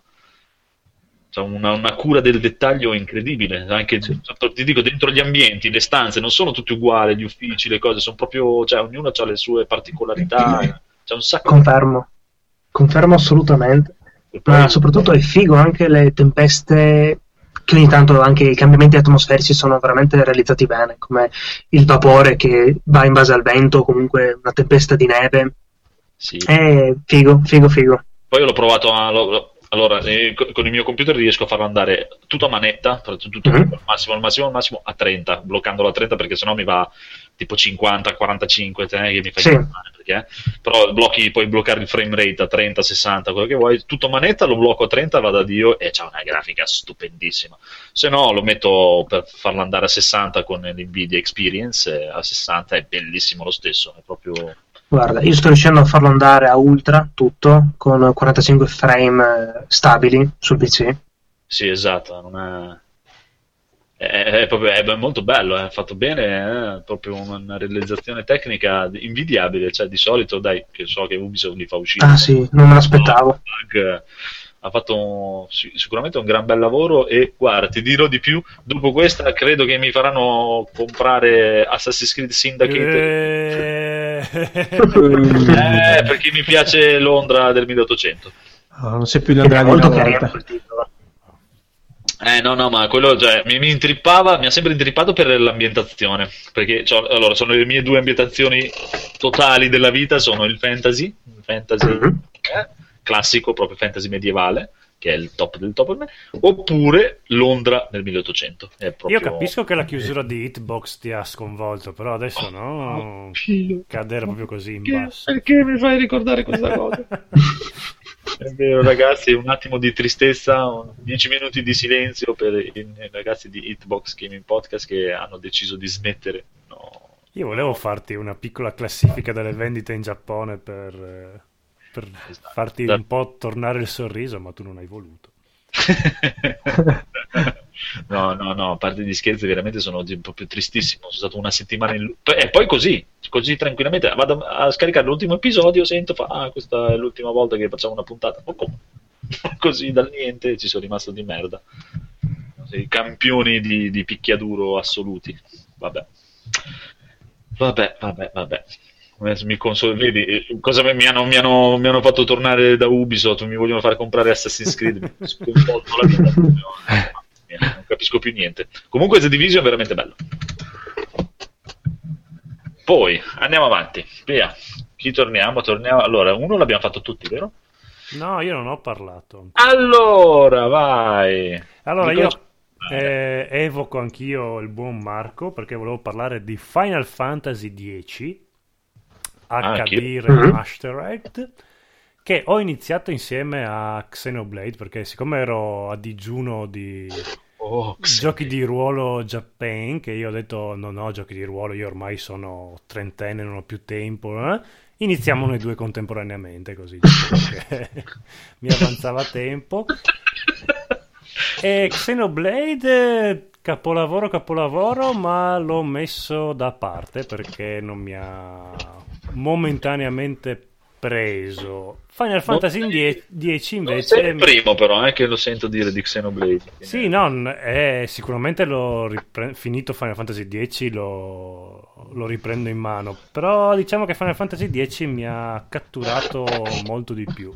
Prima cosa perché la Squaresoft faceva di quei filmati in full motion che eh già. tuttora reggono veramente sarà la regia, la colonna sonora, quello che vuoi, però reggono ancora botta dopo 15 anni dall'uscita del gioco. e poi perché questa remastered HD è fatta effettivamente bene perché mh, giocandoci io non ci avevo giocato all'epoca perché ero un poveraccio e la PlayStation 2 non potevo permettermi tutto quanto Però d- dopo aver fatto una partita, sono andato a vedermi com'era la grafica della PlayStation 2. Effettivamente i personaggi avevano le dita, sen- sì, le mani senza le dita, avevano proprio dei blocchi unici. E, i, i, corpi, tutto quanto, non ne parliamo. Invece questa HD hanno tutte quante 5 le dita belle separate. Riku ha un fondo schiena che vabbè, ho messo anche delle foto su Facebook. Ah, eh, sì. eh, Riku, sì. Cioè lì proprio l'anti-icing, proprio non, non, non, c'è niente niente, proprio bello tondo. E no, no, hanno fatto una bella rimasterizzazione, non l'hanno proprio preso così. E meno male che non l'hanno fatto in 4K. Aspetta che ti ho mutato, Carlo. e meno male che non l'hanno fatto in 4K, perché sennò... Eh, no, no, no, no appunto. Ah, ma adesso deve uscire in teoria, eh, deve uscire anche per PC. Quindi. Eh, quindi vabbè, non oso immaginare Riku cosa, cosa avrà nel suo di dietro. Comunque io, me lo ricordo, io l'ho giocato ai tempi, me lo ricordo bellissimo già dai tempi, figurati adesso. Sì, già all'epoca era molto bello come titolo. Eh, poi ha... No, fa, è talmente fatta, diciamo, la grafica è talmente invecchiata bene che ti fa strano non poter muovere l'inquadratura perché è tutto tridimensionale però l'inquadratura è fissa. Non eccitarti Marco con la sedia stai fremendo mi cose eh, no, l'unico difetto grossissimo è che i personaggi, vabbè, non salgono di livello e lì è anche, diciamo, un bene. Però c'è questa eh, stratosfera, la, sfero, la sferografia che io non ci capisco proprio un cazzo. Cioè, sarà che non gioco a un Final Fantasy da tantissimo, però non riesco veramente a capire un H di come. Ah, ma mi sa che c'è solo quello, eh. solo in quello c'è la sferografia. Sì, infatti sì. Non, non l'ho più vista, probabilmente non solo a me ha fatto cagare come sistema di evoluzione. Cioè, da un lato è figa perché puoi sviluppare il personaggio, dicono come vuoi dall'altro mm, non, non, ci capisco niente quindi. Eh ci devi prendere la mano ci devi, se ci prendi la mano però eh, non è niente male è come quella di Path of Exile ma, che non avrei mai giocato ma è, no. è, come quella. Mi sembra che ci sia anche nel 13 il, ah, l'albero che si uh, dirama. diciamo una cosa un po' diversa nel 13 perché forse nel 13... più semplificata. No nel 13 hai un, un RAM diciamo, hai una strada unica nella, nel 10 invece puoi optare come vuoi, nel senso da, da, attaccante puoi fare diventare curatore quando vuoi, in qualunque momento, mischiando diversi rami. Ma mi sembra che anche nel 13 si potesse fare. Nel 13 nel senso hai... Forse verso la fine, che puoi sbloccare... Sì, verso la fine sblocchi nel senso più rami, però il ramo è quello. È, è un po' più semplice nel ricordo 13. che Sì, sì, nel, nel 10 sparava un po' tutto alla fine. Nel Cioè 10 è già mettevo tutto chi mi sbloccato. serviva. Nel 10 è già tutto sbloccato, solo che tu, a, a seconda del personaggio, parti da un punto diverso de- della mappa sferografica e ti vai a fare la tua strada. praticamente. Come Sì, volendo Exile. c'è anche la versione per veri pro in cui il personaggio parte al centro di questa mappa, Mm. quindi lo puoi proprio sviluppare, però lì proprio non mi sono neanche avvicinato. Comunque il giochino con... Io non me lo ricordavo, però mi ha ricordato come ritmo di, di gioco Final Fantasy VIII, perché veramente passi da un... In un, un attimo prima sei su una barca, due secondi dopo sei su una spiaggia caraibica, tre secondi dopo sei in fondo al mare, poi sei sopra la montagna. È una cosa che anche nell'otto, se vi ricordate, partivi che eri dentro l'aula della scuola, poi ti ritrovavi dentro la grotta a combattere contro Ifrit, poi partivi per andare a combattere una battaglia non si sa dove. Era molto... Mi piace questa cosa che ha la Square dei Final Fantasy di passare pom pom pom da un'ambientazione all'altra. Ma il 10 è quello di Tidus, no? Sì, esatto. Ah, ho capito. Meg Ryan. che al- sì, all'epoca mi fece talmente ridere come era vestito, però effettivamente è, è figo, ha, ha un suo carattere come... Io sai cosa non avevo capito un cazzo le- quando ho giocato la prima volta? Mm. Il suo gioco con la palla, su- nella palla dentro l'acqua. Ah. Non ho capito una minchia, non ci ho capito. Ma il tempo, poi non ci ho più giocato. Adesso magari lo capirei. No, io quella volta ero parecchio appassionato di quel minigioco. Io non ci capivo un cazzo, non ci capivo proprio. No, io ero arrivato a sbloccare tutta la squadra l'abilità quella finale. Che era Mai, un- mai vinto una partita. Merda, ero proprio. Comunque molto bello. Dove sei arrivato, Codolo? Dove sei Ah, arrivato? sono proprio appena all'inizio perché ha conosciuto Riku e gli altri lì caraibici. Ah, ok. Sì, lui, Waka, quindi. sì, sì, lui ha appena proprio scoperto di essere un bicentenario, tutto quanto.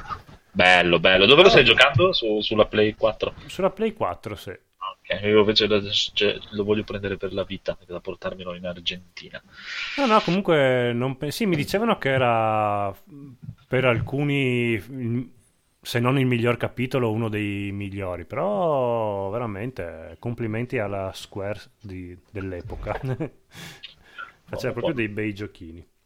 Sì, ma tra l'altro le remastered che hanno fatto di dei giochi di quell'anno, perché Final Fantasy X è uscito anche in contemporanea con eh, Kingdom Hearts, no? Con la saga di Kingdom Hearts è iniziata proprio in contemporanea, infatti Kingdom Hearts inizia nell'area iniziale di Final Fantasy X con Sì, Tidus, eh, Waka e tutti. Anche i personaggi sono vestiti più o meno allo stesso Sì. modo di Tidus su... E le remaster sono fatte veramente bene anche di quelli. Sì, tra l'altro questa remastered ha anche... puoi scegliere la colonna sonora originale oppure rimasteriz- riarrangiata. No, quella non... Boh, forse devo, devo magheggiare con l'audio, non ho mai toccato le impostazioni di- dell'audio nelle telecamere. Magari controllo. Eh, sono tutte cosine, però sono chicche piacevoli, insomma, sempre cose in più. Hanno fatto delle veramente delle remaster veramente fatte bene questa volta, perché ogni tanto ci fanno delle remaster schifose. Sì, Che magari non hanno eh, senso, molto però questa volta sì. Quando dicono HD semplicemente puliscono le texture. Qua invece proprio hanno rifatto i modelli dei personaggi. Sì, soprattutto di, le remaster dei giochi che c'erano già su PC, non è che sono molto remastered di solito. Sì, esatto. No, no, Bene. complimenti. Molto, molto, molto bene. Buono, allora ricominciamo il giro con il nostro buon Enrico che ci parla del The Cat Lady. The Cat Lady, Cat Lady. Ragazzi, prima di che iniziate a parlare così non interrompo io, devo andare adesso. Quindi vi saluto. Aspetta che ti faccio un po' di applausi che voi non sentirete. Però ti faccio un po' di eco. Ciao e buonanotte. Ciao a tutti, buonanotte. Ciao, grazie. Ciao Filippo, grazie. Ciao. Ciao. Allora Enrico, dicevamo, la gattara. Ok, esatto, Gattara. Un altro gioco indie horror veramente da paura anche questo. Eh, gioco del 2012, è un'avventura grafica 2D, e qua me lo sono scritto perché non mi ricordo, di Remini, Remigius Mikalski. E chi Cazzo. eh, eh, non so che cazzo sia questo nome, Ripeti- dello studio Harvest Games. Ripetimi il titolo, scusa, che... Cat Eh? Lady. Com'è che si chiama? Cat Lady? The Cat Lady, Ok. la gattara. La gattara, la gattara. Io mh, ho preso questo gioco, non mi ero molto informato, pensavo fosse un altro un walking simulation, invece è proprio un'avventura grafica anche un po' vecchio stile. La protagonista, questa da Cat Lady, si chiama Susan Ashworth. e tutto il gioco è molto, molto English, è ambientato in Inghilterra, anche i dialoghi, l'accento inglese, però comunque è sottotitolato in italiano. E il gioco comincia che lei si suicida. Eh. Ecco. ingerendo una botta di pillole perché comunque è sola, è depressa, non è contenta della sua vita. L'unica compagnia che ha sono i gatti randaggi ai quali dà da mangiare. Questo è il nome de- del gioco. E a questo punto la sua coscienza va in un, in un luogo che ancora non sappiamo cos'è. Comunque è pieno di immagini oniriche, immagini strane, Sì, evocative. cioè- adesso è uno svarione perché intanto è il secondo gioco che snoccioli di seguito con grafica in bianco e nero. Sì, ma è Sì. esatto. un gioco normale lo giochi tu? Eh, No, beh, Outlast è una grafica abbastanza normale, dai. Sì, che anche lì è proprio una botta di colori quel gioco. Eh sì, dopo ci arrivo alla grafica. Eh ragazzi, io vi snocciolo un po' di indie, vado un po' su cose un po' strane. Mm. E Eh, beh, diciamo, eh, va su un posto non ben precisato, ci sono dei campi di grano, ci sono dei cervi, dei corvi al tramonto, ci sono dei macchinari strani e a un certo punto, girando, girando, lei vede comunque varie immagini di lei morta, trova una vecchia casa dove dentro c'è una vecchia, una vecchia signora. E cominciamo a parlare con questa qui e lei ci chiede a un certo punto se, se secondo noi lei è il diavolo, è Dio oppure la morte. Eh, però alla fine lei ci dice, no, beh, alla fine sc- eh, scopriamo chi è, però eh, per il momento ci dice che lei la chiamano le Queen of Maggot, la, la regina de- delle larve, dei vermi, non so come, e ci dice che vuole che noi torniamo in vita. Vuole che noi torniamo in vita e ci, ci ridà, ci ridà la vita se noi eh, uccidiamo 5 parassiti, cioè 5 persone ignobili che non meritano di vivere. A un certo punto Susan dice di no, che lei vuole solo morire, per far capire l'allegria del gioco, non ne frega niente di tornare in vita. E la vecchia si incazza e a un certo punto la minaccia e le dona l'immortalità. La rimanda sulla terra col dono dell'immortalità che potrà, una volta uccisi questi cinque parassiti, potrà morire tranquillamente come voleva. Diciamo la, la frega, la ricatta in un certo modo. E questa è la base del gioco. Praticamente dobbiamo tornare e eliminare questi cinque parassiti. E il primo proprio mi ha sorpreso, non me l'aspettavo. E mi ha ricordato anche un po', se avete visto la casa dei, dei mille corpi di Robo Zombie. Mm. E la storia poi si intreccia anche con un'altra, con un'altra ragazza che si chiama Mitzi, che lei comunque aveva salvato Susan il primo, il primo tempo, cioè nel primo tentativo di suicidio, ave- l'aveva salvata lei portandola in ospedale, dopo vi spiegherà perché. E bisogna aiutare anche lei in una, in una sua missione secondaria. ecco. Le due missioni si, si intrecciano un pochettino. Eh, come diceva Francesco, giustamente lo, lo stile grafico è molto cupo, come comunque la- l'atmosfera del gioco. Eh, i, sfondali, I fondali sono disegnati colorati a mano, mentre gli sprite dei personaggi, che a volte sono anche veramente giganti, sono un po' più grezzi. Ecco. La colonna sonora è stupenda, ci sono delle musiche veramente azzeccatissime, cupe e tristi anche quelle. E poi, vabbè, fa riferimento anche al mio cantante preferito, che è Jeff Buckley, c'è anche lui. E cosa Non ne so se- pensa Andrea di Jeff Buckley? No, che non lo conosco, quindi, No. quindi recuperati Grace. è scarso sicuramente se non lo conosco. Vabbè, che altro ha fatto solo un album nel 94, poi è morto suicida, però vabbè. E allora, scusa. Eh no, però dai. Prima hai detto una cosa che è una delle cose più inquietanti che io ho di mio. La, la gen- la gente morta che vede le sue foto di lei morta è una delle cose che mi mette più cacca addosso in assoluto. Non so se Non ho avete capito giocato- cos'è che la gente morta che vede le foto di... Sì, praticamente. Non so se avete giocato a. No, Life is Strange, nessuno di voi l'ha. No, l'ho Io- comprato io- però. Io ce l'ho, esatto, ma ancora non l'ho fatto partire. E allora, vabbè, c'è a un certo punto uno dei personaggi di Life is Strange che, diciamo, vabbè, non vi posso dire niente perché sennò è mega spoiler. Spoileriamo. Sì. esatto, dai, aspetta. Però diciamo che la gente che muore e vede le sue foto, di, cioè, cioè, sono quelle cose, vabbè, che a me mi, mi fanno cagare sotto. Eh, qua lei si, la- si vede dentro l'ambulanza, si vede Eh, impiccata. quelle robe lì, ma... mm, Nella puro. casa della vecchia ci sono tipo delle candele, se noi proviamo a spegnerne una nel mondo reale una persona si suicida, cioè tipo un altro si impicca. no, io sono quelle cose che non dormo di notte poi, no? Allora questo devi giocare assolutamente. Eh, beh, dopo qui siamo. Beh, il gioco, come vabbè, avete capito, ormai è molto adulto. Tratta veramente delle tematiche come la depressione, la solitudine, le perversioni, malattie incurabili, suicidio, omicidio.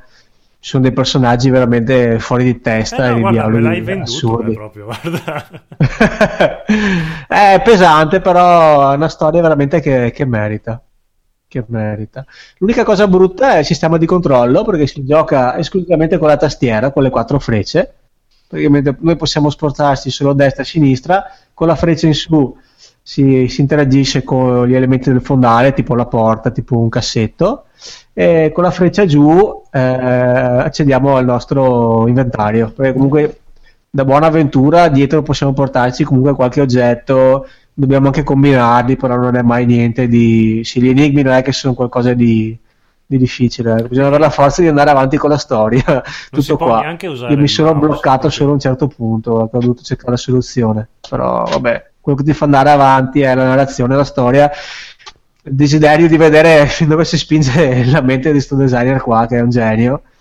E secondo me, beh, dopo per come finisce, comunque il messaggio che vuole darci, perché secondo me comunque è un- una cosa molto sua personale, tipo per esorcizzare anche un problema che lui ha avuto, eh, penso io, eh, non ho letto, però sembra veramente una cosa tipo la The Dragon Cancer. Tutto qua.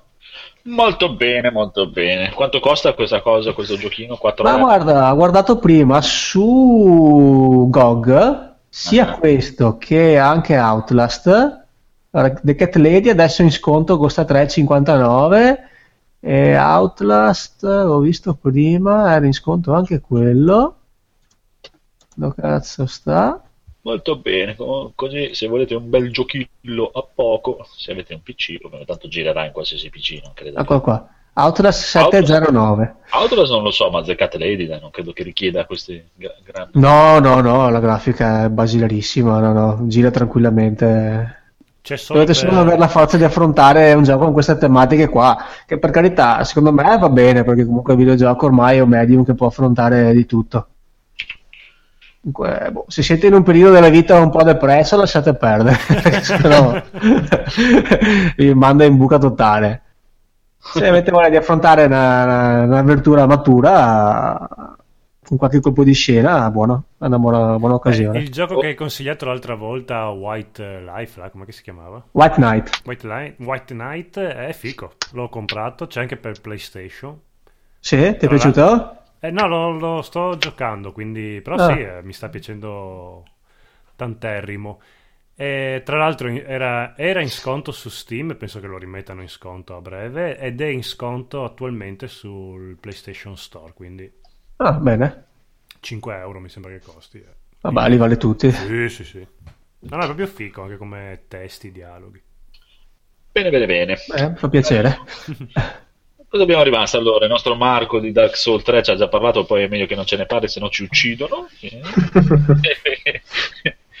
Pensavo che venissi qui a parlarcene bene, invece ce ne stai parlando male. Eh, No, ma nel senso non era una critica negativa la mia, era anzi piacevole perché io che sono una zappa in quei giochi mi aiuta tantissimo. sì, ma alla gente che piace Dark Souls non gli puoi dire che questo è facile, perché sennò...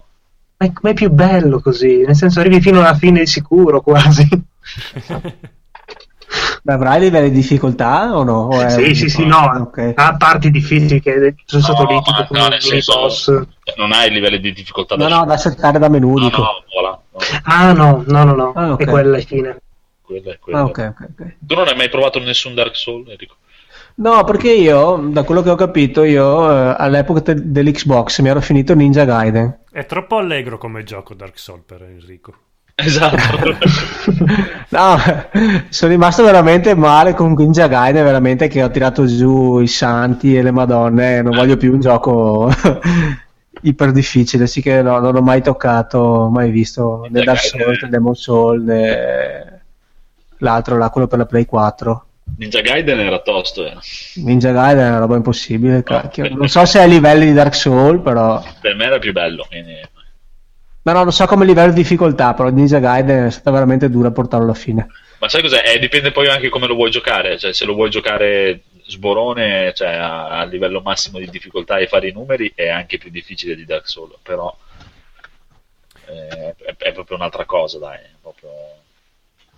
No, no, io dicevo proprio come gioco difficile, no? Come ambientazione, cioè proprio gioco punitivo, no, no, no, non, mi, non mi attira più, anche perché scu- ore non, Dark Souls mi sembra che comunque ti prenda abbastanza ore per finirlo. Eh, E dunque Mm. io automaticamente li scarto. Riconosco che è un gran gioco, vedo che crea molto hype, crea molto movimento intorno, ma no- non è un gioco, non è il mio target.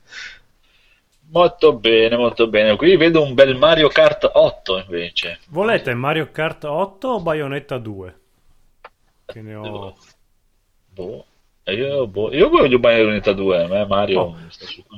Vai, visto che mi è venuto in mente perché state parlando di Ninja Gaiden, che io Bayonetta 2 lo metto un po' su quel, eh, su quel Bello. filone lì. Filone che io non toccherei neanche con il bastone, però dopo, in realtà dopo l'ho comprato, siccome l'ho trovato a 13 euro, Bayonetta 2, 15 euro.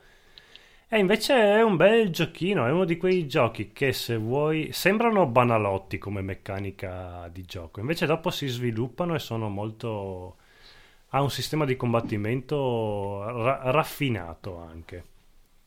Esteti- eh, estica- esteticamente la protagonista a me non è mai piaciuta, troppo longilinea e assurda sopra le righe.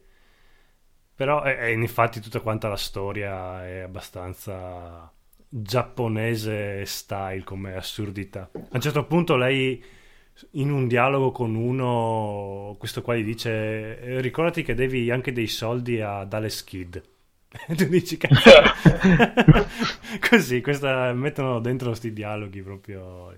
Però come sistema di combattimento che funziona un po' su attacchi e schivate con i nemici, poi ci sono questi nemici colossali, iper eh, magnifici, è figherrimo. Come gioco difficile lo preferisco molto di più a- ai vari Dark Souls. È bello, è epico. Proprio ti dà quel senso di epici, come un Devil May Cry. Ti dà di, proprio di- Sì, eh, ma però io Devil May Cry, eh, pro- vabbè, quando è uscito il primo Devil May Cry per la PlayStation 2 ero chiaramente anch'io innamorato perché era un gioco che all'epoca ti lasciava, proprio ti veniva, ti si gonfiavano i pantaloni, proprio anche solo vedere i filmati, queste cose qua. Però poi anche i vari God of War, quelle robe lì, non, non mi hanno mai preso, cioè non... Sta cosa di picchiare e basta, non... quindi anche Bayonetta me ne ero sempre tenuto abbastanza alla larga. Eh, ma Bayonetta, Devil May Cry è più stylish. God of War è una cagata. Bayonetta è, cioè, Devil May Cry è stylish, è proprio. Eh, ma infatti mi, mi sava- mi sta- mi sapeva molto di Eh, cagata anche Bayonetta 1 e 2. Sì, sì. E Se, se invece- ti fai, se ti fai prendere proprio da- da- dallo stile e tutto, è una, è una grandissima figata proprio. Eh, ma infatti non credevo, invece il sistema di combattimento eh, ti prende, cioè complimenti alla Siga che sa ancora fare dei gran bei gioconi. Sì, sì, non ha niente a che vedere con God of War, lascia perdere.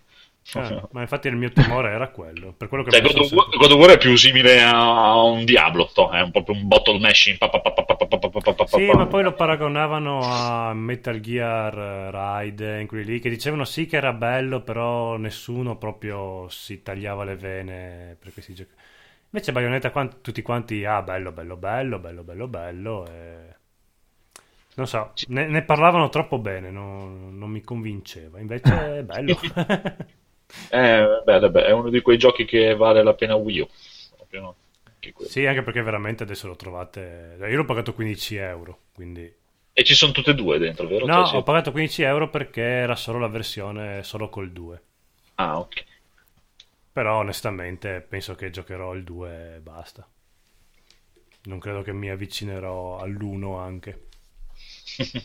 No, anche perché dicono che il 2 è migliorato rispetto all'1, quindi non ha senso giocarsi l'1, visto che non è che abbia questa storia così importante.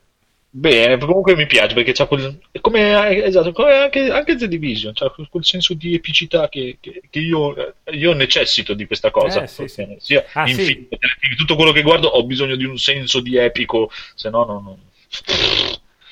Non- Tra, tra l'altro poi parlano tanto di Nintendo fa giochi per bambini. Mm. cioè Bayonetta 2 è un... in- Beh, per bambini perversi. Porca... Cioè, se... cioè, la, la telecamera proprio ci entra dentro a- a- alla vulva di, di, Bayonetta. Cioè, alla faccia delle inquadrature birichine. Cioè, proprio veramente ci vanno giù pesante con, con le Rocco. Comunque va bene. Bene, e allora giusto per continuare con questo livello di epicità, io invece vi parlerò di WWE 2K16. Bello, il wrestling. Questo gioco qua, WWE 2K16, è quello famoso dove Hulk Hogan era stato tolto dalle copertine? o... Esattamente. È lui, quello lì. Eh, eh sì, è stato anche proprio tolto dal gioco, mi sa, credo che non ci sia proprio nel gioco. Sì, sì, sì. Quello Bello, bello, bello. Comunque ha vinto la causa Hulk Hogan. Ah eh, sì, e poi alla fine ha vinto lui. Eh sì, gli ha dato un pacco di soldi, ha preso. È bello il wrestling, il wrestling è l'epicità per eccellenza, proprio. Qualsiasi cosa è epica, proprio tutto, da- da- dalle pubblicità, tutto quello che fanno è proprio spinto al limite del limite. Eh, fai conto, Beautiful, te prendi Beautiful, no? Eh, però spinto con un senso di epicità come se fosse il Signore degli Anelli. Ma perché ci sono anche i retroscena, tutte quelle robe lì? Certo. Gioco, certo che, certo Ah, che sì? Sono gli showcase, cioè la parte, una parte che si chiama showcase, che sono praticamente le grandi faide della storia del wrestling. Io ho il vecchio, no? Allora, io una volta li compravo tutti, tutti gli anni che usciva il gioco di wrestling li compravo. E se vado a vedere infatti un calcolo delle ore eh, ai giochi a cui ho giocato, alla fine il gioco di wrestling è quello che ho giocato di più nella mia vita, praticamente.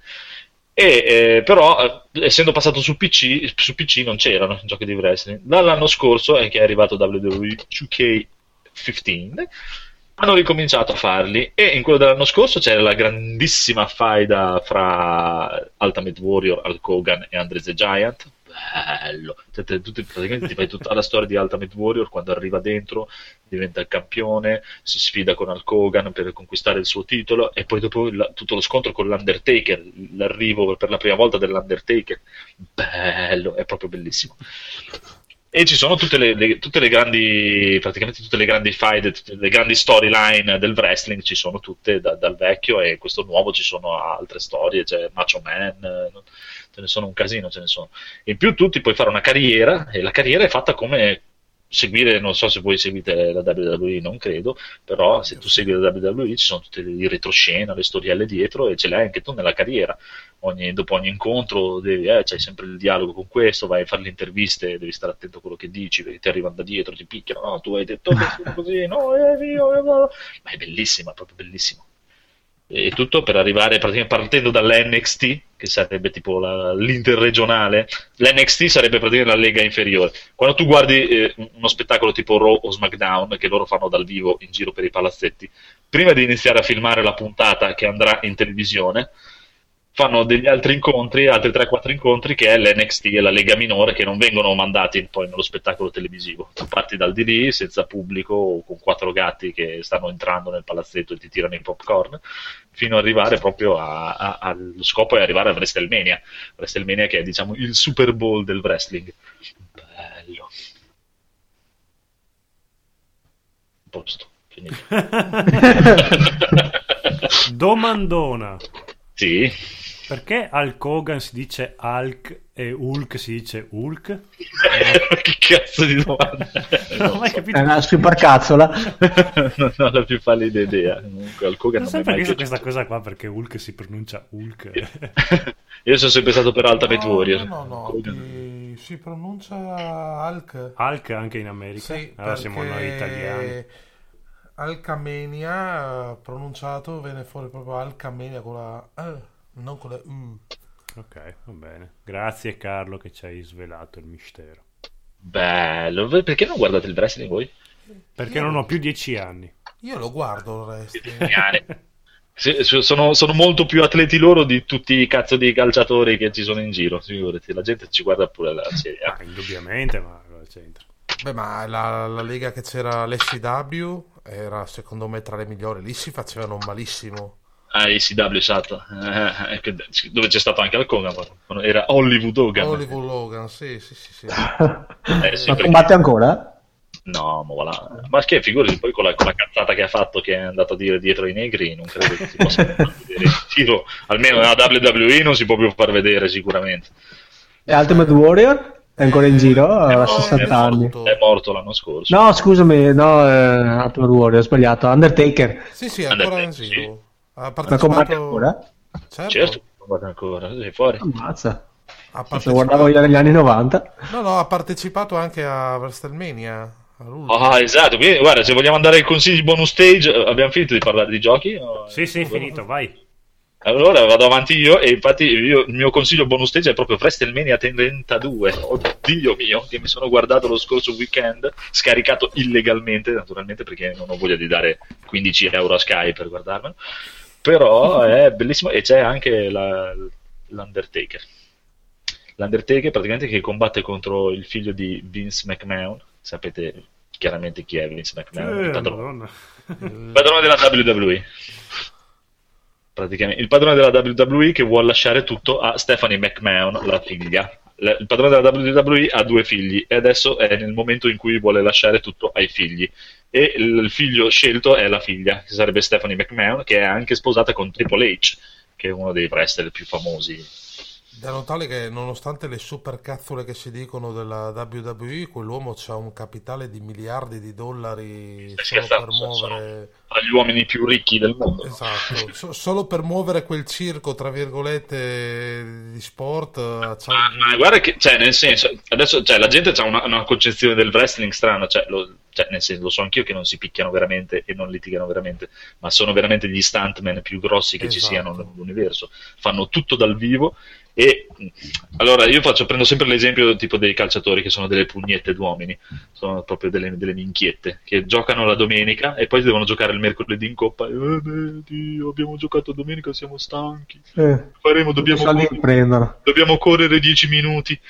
Ok, e magari eh, una volta giocano a Milano tipo, e la volta dopo cioè, gli va male, devono giocare a Bari. Ok, questi qui giocano, eh, praticamente fanno uno spettacolo il lunedì sera a New York il martedì sera devono essere a Los Angeles, il mercoledì sera sono in Canada, il giovedì sera sono in India, dall'altra parte del mondo, e, tutto, e, fanno tutto dal vivo, tutte le sere, praticamente si allenano come dei matti, mangiano come dei tori, si drogano come dei ciclisti, cosa vuoi dire? Intanto qualcuno schiatta. Saltano ah, giù dalle gabbie sono, sono, degli animali.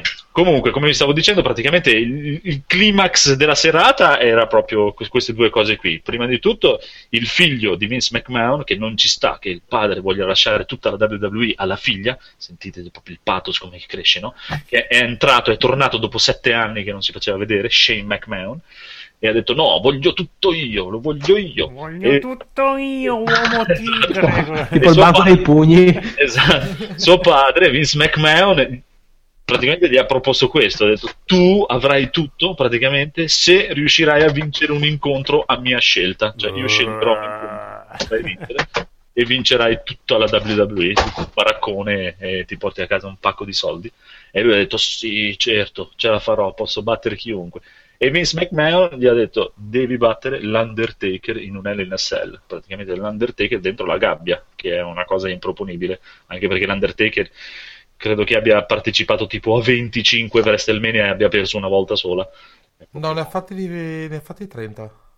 Eh, appunto, e ha perso una volta sola. E ha perso una volta sola. Eh, esatto e quindi è stato un folle e ha perso e se perdeva perdeva tutto. Quindi praticamente il padre gli ha portato via tutto la casa tutto, la sua parte di eredità e Beh, ha regalato tutto ai poveri. C'è, c'è da dire però che Shane, nonostante l'età, ok, non è vecchio come l'Undertaker, però il salto che ha fatto dalla gabbia... Ah, L'hai, l'hai vista che te, WrestleMania? Certo, sfido, sfido, sfido un atleta di adesso a farlo. Che, che, che- volo ha fatto? Quant'erano? Quanto sono? 15 E metri? dovrebbero essere 15 metri di altezza la gabbia. Su una un tavolo si è su avanzato, senza niente, senza rete, senza senza materasso, senza niente. Cioè, per carità di Dio, sarà finzione quanto vuoi, però salti sono Sì. salti, eh. Eh, ma che scherzi. I salti sono salti, quello è da ammirare. Bello, è stato bellissimo. E quando è venuto fuori Stone Cold, Stone Cold Steve Austin con gli altri, con, con Certo. eh, HBK, hai visto? Ma la, la parte... No, me lo sono visto tutto, la parte, la parte che mi ha fatto... Mi aveva fatto un attimino perplesso quando ci, si diceva nelle indiscrezioni, ah, ci sarà una mm, apparizione di The Rock, ma non farà niente Ah, per sì. eh, motivi legati al, eh, ai contratti che ha col cinema, le assicurazioni. non- Cioè, era partita secondo me un po' troppo sottotono come, come, punto, come edizione, e dopo l'hanno cercato un attimo di rianimare. Sì, anche perché hanno battuto il record di ogni WrestleMania con 110.000 spettatori in un palazzetto al chiuso, che è un- veramente un grosso record. Nel palazzetto più grande del mondo al chiuso, 110.000 Sì, non- persone. No- no- notare anche che c'erano molti, mi pare, molti mh, atleti che mancavano perché comunque hanno, hanno messo i, per esempio i Wyatt, la Wyatt Family per chi conosce eh, contro John Cena, ma proprio il momento che è arrivato The Rock a parlare, proprio giusto per fargli fare quattro, quattro numeri, ma secondo me è stato molto sotto, sottotono. Sì, esatto. E poi l'unica, guarda, l'un- l'unica tristezza mia finale è il mio carissimo re dei re, il King of Kings, Triple H, che è il dio del mondo, perché è un bel cattivo e Esatto. mi piace. È proprio cattivo, lui è, è proprio stronzo, è proprio, guarda, veramente, piuttosto tipo che perdere uccide un figlio, tipo. È proprio un fregone bastardo, e però l'hanno dovuto far perdere contro quell'unto bisunto di Roman Reigns, che mamma mia, io Ma non quello sopporto. è, da- è insopportabile. Ci vedrebbe è, un- è- è un cazzo di è un fighetto, unto bisunto con i capelli unti che si veste da sbirro, proprio mamma mia, non si può, non, si- non si- non riesco a capire perché lo vogliono far diventare il nuovo idolo, ma Perché- sicuramente perché ha bisogno di nuovi giovani, Eh. ormai The Rock è vecchio, Triple H è vecchio, Undertaker se non è alla fine, ormai è alla fine, un paio d'anni e smette. Brock Lesnar, No, anche lui. Brock Lesnar, anche lui, eh, John Cena. Brock Lesnar, vede per dire, Brock Lesnar è uno che è mica, mica stupido, è stato un campione di football americano, poi è arrivato nella WWE, è stato il più, gro- il più giovane campione della WWE, poi è andato nell'UFC, ha fatto il culo a tutti anche lì e poi è ritornato di là. Per dire, cioè nel senso... Ok, però stiamo, stiamo parlando che eh, guarda le proporzioni, per esempio. No, no, ma per dire, cioè, che, che la gente che dicono che non sono atleti, che non sono... Oddio, io avrei i miei dubbi che non siano atleti questi, eh, perché ce n'è la riprova, eh. guardarli è la riprova. Salti. E poi e- ti dico, è proprio, mi danno quel senso di epicità che io cioè, ne ho bisogno. Quando guardo qualcosa ho bisogno che sia epico, se no non... Oh, ma anche, anche se Quando guardo il mondo che sia- Guarda il fatto, stesso, il fatto stesso dei tempi di recupero dagli infortuni. Si fa male un calciatore, oddio, ah, mesi, Guarda, mesi, cioè, io mesi. proprio, guarda, io quelli non neanche li considero e la volta dopo, per carità, magari saranno imbottiti di il più acido degli acidi o l'antidolorifico più potente di questo mondo. Però ci sono, cioè fanno quello che devono fare, non rompono le balle a nessuno, fanno spettacolo, la gente è contenta e sono tutti felici. E, e che spettacolo! Magari dopo vanno nei camerini, si staccano un braccio per riavvitarlo, ma nel frattempo lavorano. È bello, è bello, mi piace, dai, ci sta, ci sta, ci sta, ci sta proprio alla grandissima. Wrestling, wrestling, WrestleMania a manetta, via. Molto bene. E dov'è che l'hai visto sta cosa qua? L'ho scaricato da Ah. TNT Village, scambio etico appunto dai torrent. Praticamente da dove l'ho scaricato Su. TNT Village trovi tutte, tutte le puntate di Raw, di SmackDown. Scusa la domanda, pensavo fosse... No, è perché Sky vuole. Allora, praticamente sarebbe così: è una gran fottuta stronzata. Perché dovrei pagare il pacchetto sport di Sky, che a me ti dico, cioè, generalmente proprio gli sport mi fanno cacare, cioè, nel senso, mi fanno schifo perché sono stupidi gli sport. E per pagarlo per guardare solo il wrestling mi scoccia, primo.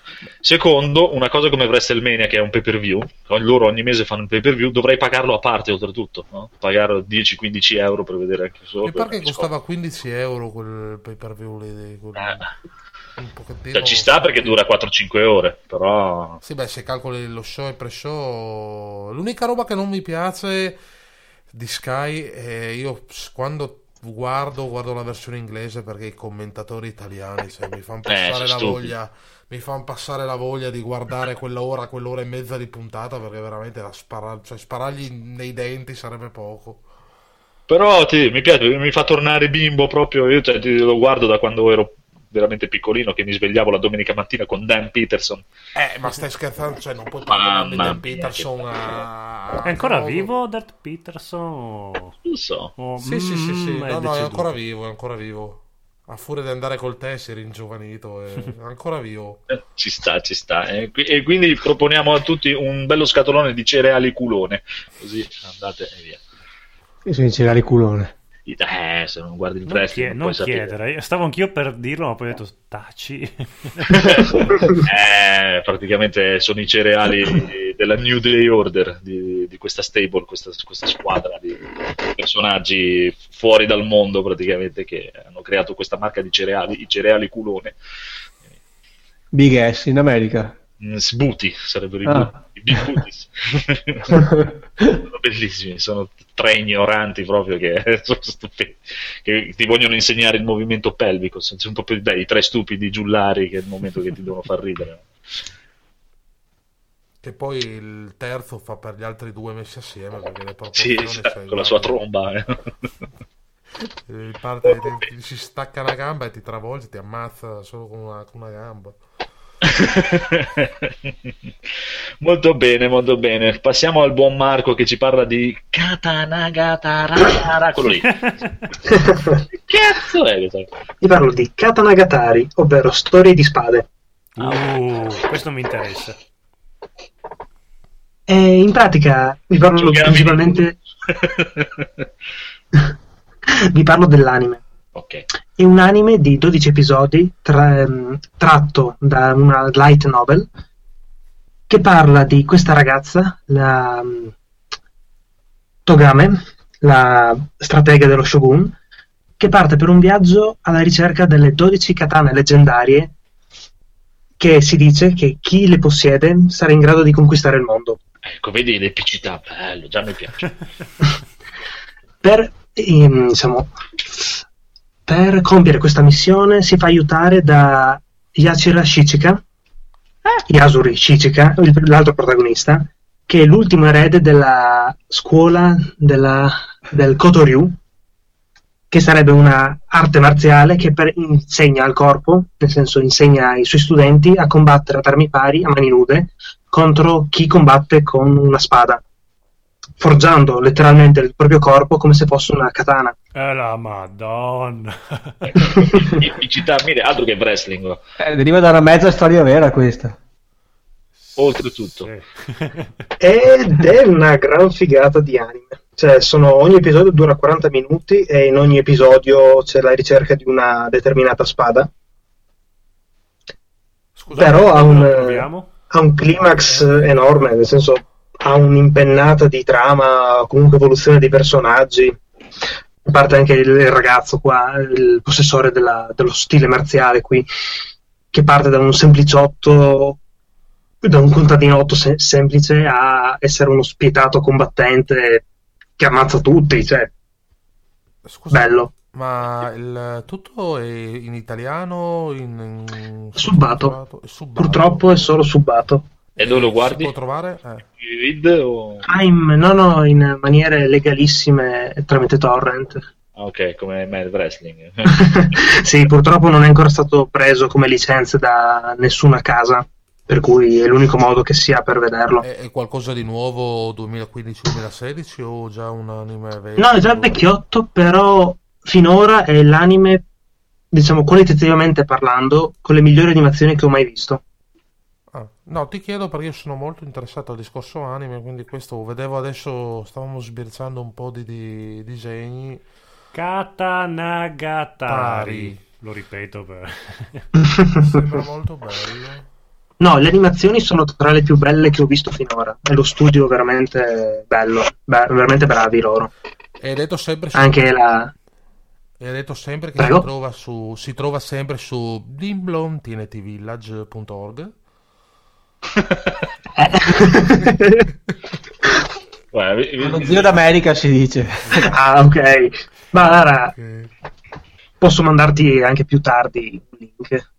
Ok. No, sì, grazie. È tratto da un manga o... Da una light novel, ovvero un romanzo steso come un manga, nel senso un romanzo con ogni tanto qualche illustrazione dallo stesso autore o da specialisti. Sì, sì, in Giappone sono pieni, vanno matti per questi libri romanzati, mezzi illustrati. Altra nota, nel senso degna da ricordarsi, è la colonna sonora, veramente bellissima. Bello, bello. Katanagatari. Mamma sì, mia. ripetiamolo perché... Dai, Katanagatari. Bene, bene. Allora, Codolo, Gigrobo, Gigrobo, film... cartone animato. No, lo chiamavano Gigrobot. Allora non mi piace. Film che tutti quanti... Ah, una figata pazzesca! Dai, dimmelo, dimmelo, sì, sì. Molto caruccio. Ah. Ovviamente se abiti a, a Roma è l'apoteosi della figata, per quelli come tutti noi che non sono abitanti di Roma è un film molto, molto caruccio, belli- molto bellino. E... No, ha delle figate, sì, non è questa cosa, ah finalmente il supereroe italiano, spaccheremo il culo all'America. No, il film non si prende quasi mai sul serio. Ha dei momenti drammatici, ha delle scene anche abbastanza toccanti perché il personaggio, la sua amata è, un personaggio ben costruito e comunque ha delle scene, sono due momenti in cui è abbastanza toccante. Però tutto il film è, si- è un po' una presa per il culo dei supereroi americani, se vogliamo.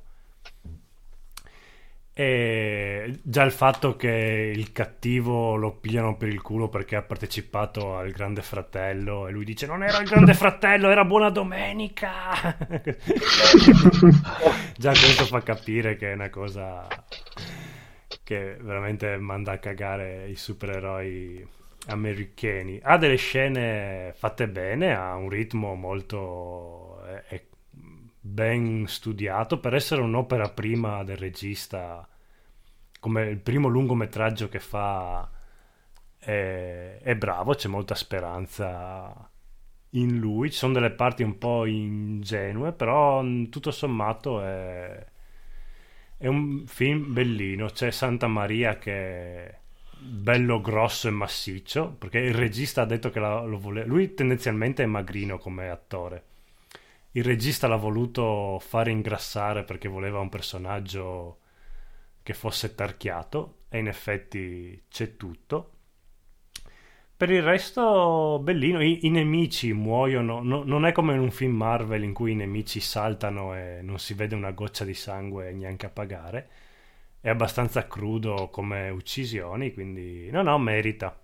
Non, aspe- non ascoltate i romani che vi dicono che è il film del secolo, però sicuramente è un bel film. Buono, buono, come immaginavo io, dai, un bel film per essere italiano. Sì, tra l'altro una colonna sonora fantastica. Una cazzata, quindi. No, no, è bello con tutti... Eh, eh, per- per- Perché mi devo fare un, un- io perché ho i miei, le miei- i miei termini di paragone, devo farmi un termine di paragone. Tu l'hai Mm. visto Gomorra? Eh, ho visto, penso, le prime tre puntate della prima stagione, non il Cosa, film, ho visto cosa la- pensi di questa serie TV? Eh, no, no, beh, era- non era male. era- Non è il mio genere perché. Ok, parlare in napoletano stretto, però a un certo punto. È un po' il difetto che aveva Narcos, che è tutto quanto parlato in spagnolo. E... Ok, essere. mettere. dare questo tono di realismo, tutto quanto, però se devo ogni volta dire eh? Eh, cosa ha detto? Eh, cioè, se mi devo distrarre in 5 secondi. Per- an- anche lo chiamavano Geek Robot, è, è parlato mm, bello in romanaccio, quindi se non sei di Roma devi tirare l'orecchio e... tirare a indovinare. Sì, no, cioè è, è apprezzabile come cosa perché lo rende molto realistico, però cioè, sei sempre impegnato a stare a sentire cosa, a tradurre quello che dicono e ti distrae da dopo altre cose del film. Praticamente lo guardi per ridoppiarlo in italiano. Sì, no, diciamo che sì, appunto Gomorra aveva questo, ha questo difetto qua per me, che è talmente stretto che è un po' difficile, però bello, sì. No, no, no, non ci siamo, non ci siamo. Ok. no. Gomorra a te non ti è piaciuto? Sono fatto la mia... Gomorra è la merda proprio e quindi sono già convinto che questo globo d'acciaio sia la merda proprio. Come immaginavo proprio. cioè, come dicono che Gomorra sia oh, la st- serie tv italiana, finalmente figata, e G Globo d'acciaio, finalmente il film d'azione italiano, sono due cagate, già capito. Ecco, diciamo che quando te lo presentano come finalmente il film d'azione italiano... Lo no. stesso discorso, cioè, come come Gomorra, finalmente la serie tv italiana, come romanzo criminale, diciamo, una cagata bestiale. Gomorra una cagata bestiale proprio. No, è diciamo quello il che- mio paragone, diciamo. No, sono produzioni fatte bene, non serve osannarle così tanto come fa... Sì, esatto, dai, cioè, no, dopo uno ci rimane, lo vai a vedere e dice, boh, sti cazzi. Eh, Comunque- eh, sono quei difetti di quelle serie girate a Roma o a Napoli, in quelle grosse città dove ovviamente i- quelli del posto si prendono talmente tanto dentro che cagano un po' fuori dal vaso, come si suol dire. Comunque, guarda, ti dico, Gomorra l'ho lasciato perdere dopo poco proprio perché ho detto, proprio non ce la posso fare proprio. A parte che non mi dà questo senso di epicità proprio, cioè mi sembravano dei coglioni proprio, cioè proprio dei dementi. Gigrobo lo, lo voglio vedere, questo lo voglio vedere, dai. Sì, sì, prendilo per un film molto caruccio e goditelo. Bene, bene, bene. Allora, da chi passiamo? Passiamo dal buon Carlo che ci parla di American Horror Story Hotel, che è l'unico American Horror Story che mi manca. Allora, dunque, cosa, cosa dire? Prime impressioni, non so se l'avete già visto qualcuno di voi nel frattempo. Io ti dico, ho Mm. visto tutti gli altri e ho visto una puntata a caso di questo. Ma proprio Mm, Mi aggrego. Come? Mi aggrego, anche io ho visto tutti, mi manca solo questo qua. Dunque, allora, allora non scenderò molto nei dettagli, giusto per eh, farvelo, per farvelo gustare, se andrete a Vuoi guardarlo. l'effetto eco che non te l'ho ancora fatto provare? Sì, Vai, vai. effetto eco. Potete notare che io non ho l'effetto eco, invece Carlo ha. Vai, Dio Effetto va. eco. Bene, vai. No, detto questo, allora, eh, questa ultima stagione, mh, dopo averle viste tutte quante, è tornata ad essere movimentata. Attenzione all'eco, sono nell'hotel e bombardano. No, comunque è tornata a essere movimentata secondo me. Grande apporto. Inizialmente avevo un attimino, dico la verità, avevo un attimino mh, preso, mi era un attimino preso male il discorso di pensare a Lady Gaga nella serie. E invece gran cosa, gran, gran ruolo e secondo me la cattivona la interpreta veramente bene. Vabbè, la faccia da psycho ce l'ha, eh. Ma anche, il- anche proprio il personaggio che interpreta, secondo me, non dico, non dico che gliel'hanno studiato per le sue doti, ma poco poco ci manca. Avrei qualche dubbio sulla sua sanità mentale, quindi ci potrebbe, ci potrebbe essere calzare a pennello. Eh, ma Lady Gaga non è l'ultima delle stupide come... No, no, no, no, assolutamente, ma proprio dico che un plauso perché dico effettivamente avevo un attimo avevo un attimo storto il naso quando avevo letto di Lady Gaga all'inizio, so, le anteprime, le cose, Lady Gaga ho detto Dio diventerà una puttanata e invece mi sono molto ricreduto, merita, c'è tanto più sangue rispetto alla penultima stagione, sì, all'ultima stagione, diciamo quella precedente. Il cast ci sono personaggi che ritornano dopo altre serie, diciamo dopo le altre stagioni, e altri personaggi nuovi che subentrano, diciamo che entrano a far parte del, del cast. Non Do- domandona. Io non ho mai visto mezza puntata di nessuna stagione di American Horror Story. Di cosa parla? Cos'è? No. Eh, lo so, però non ho mai avuto occasione di... Non mi Eh, ma mai... ogni, ogni stagione è diversa. Esatto. Ok, ma cos'è? E praticamente sono per come la vedo io, per riassumerla, è storie dell'orrore riviste, cioè rivisitate, modernizzate, ma tipo il, um, alcune una stagione, le prime stagioni era le, tipo le cose di Halloween, le leggende di Halloween, diciamo, riviste. Eh, un, uh, questa parla di, di, vampiri, l'ultima parla di bene o male di vampiri tipo vita eterna. Ma c'è Lady Gaga uh, nuda, vedo qua. Sì, sì, fa molte scene di nudo. Ah, sì? Uh, questo horror story parla di, di Sì, fanno... Come scusa?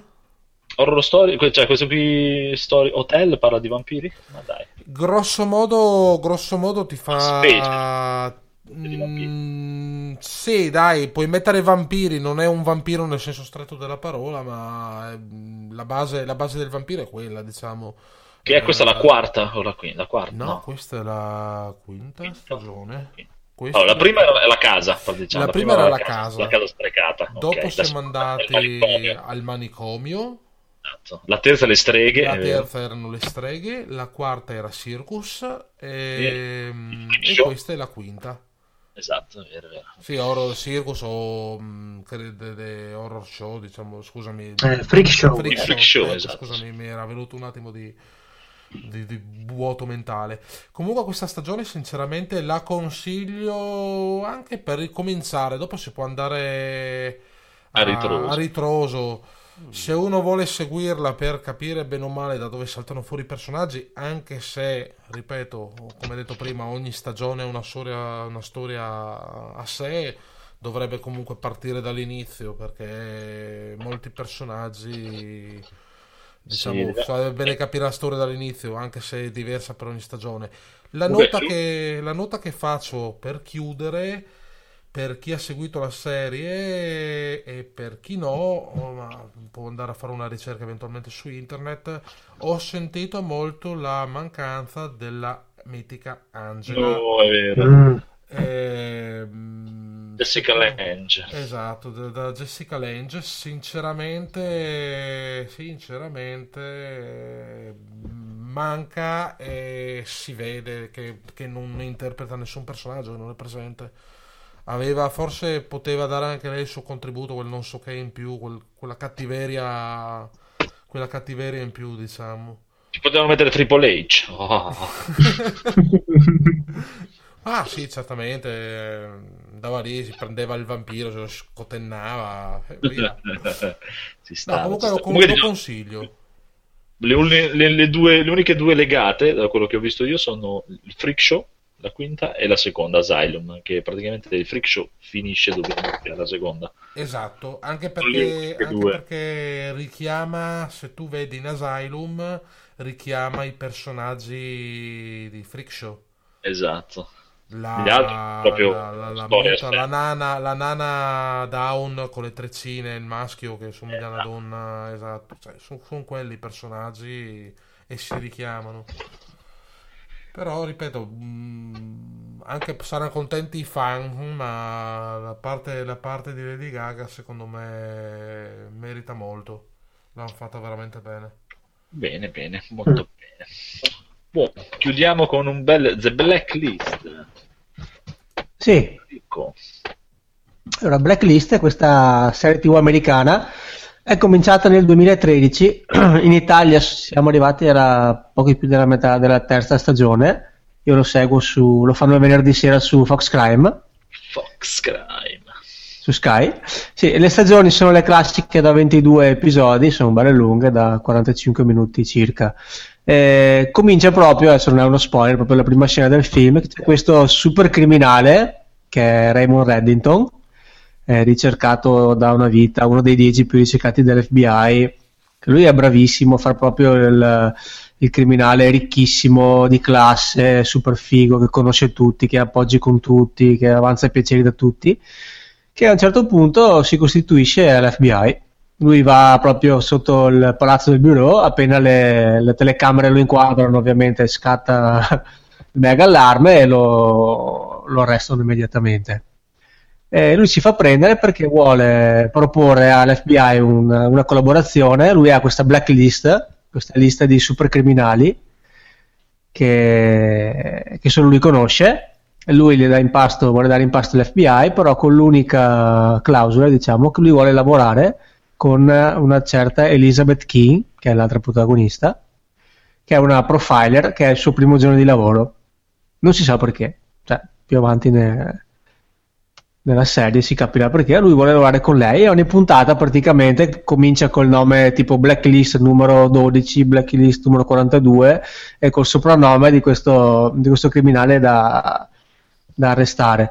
Lui fa così e comunque dietro ha tutto un disegno suo, cioè ogni criminale che lui fa arrestare in qualche modo non lo fa per il bene comune, però lo fa per, per il suo tornaconto personale.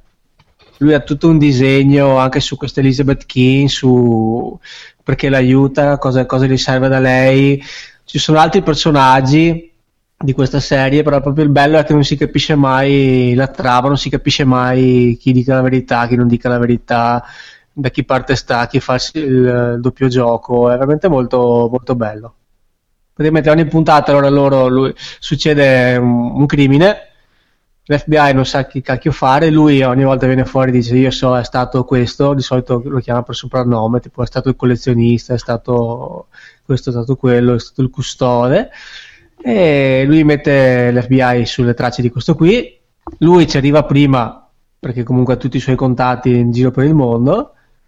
Poi si capisce perché lo fa e man mano si sviluppa anche la trama di questo suo rapporto con Elizabeth King che all'inizio non si, non si capisce perché, per cosa e per come, però c'è tutto, c'è tutto un disegno dietro, ecco. non si può spoilerare, se no vi rovinerei proprio la bellezza del telefilm. Domanda. Comunque è figo.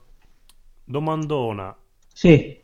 Va ehm, seguito guardato dalla... dall'inizio eh, alla dall'in- fine. sì, va guardato dalla prima stagione o posso partire dalla terza? Sì, allora perché? Allora, praticamente solo No, una volta chiedo- mi sembra eh, le puntate sono tutte co- eh, autoconclusive. Mm. Solo una volta dura due puntate.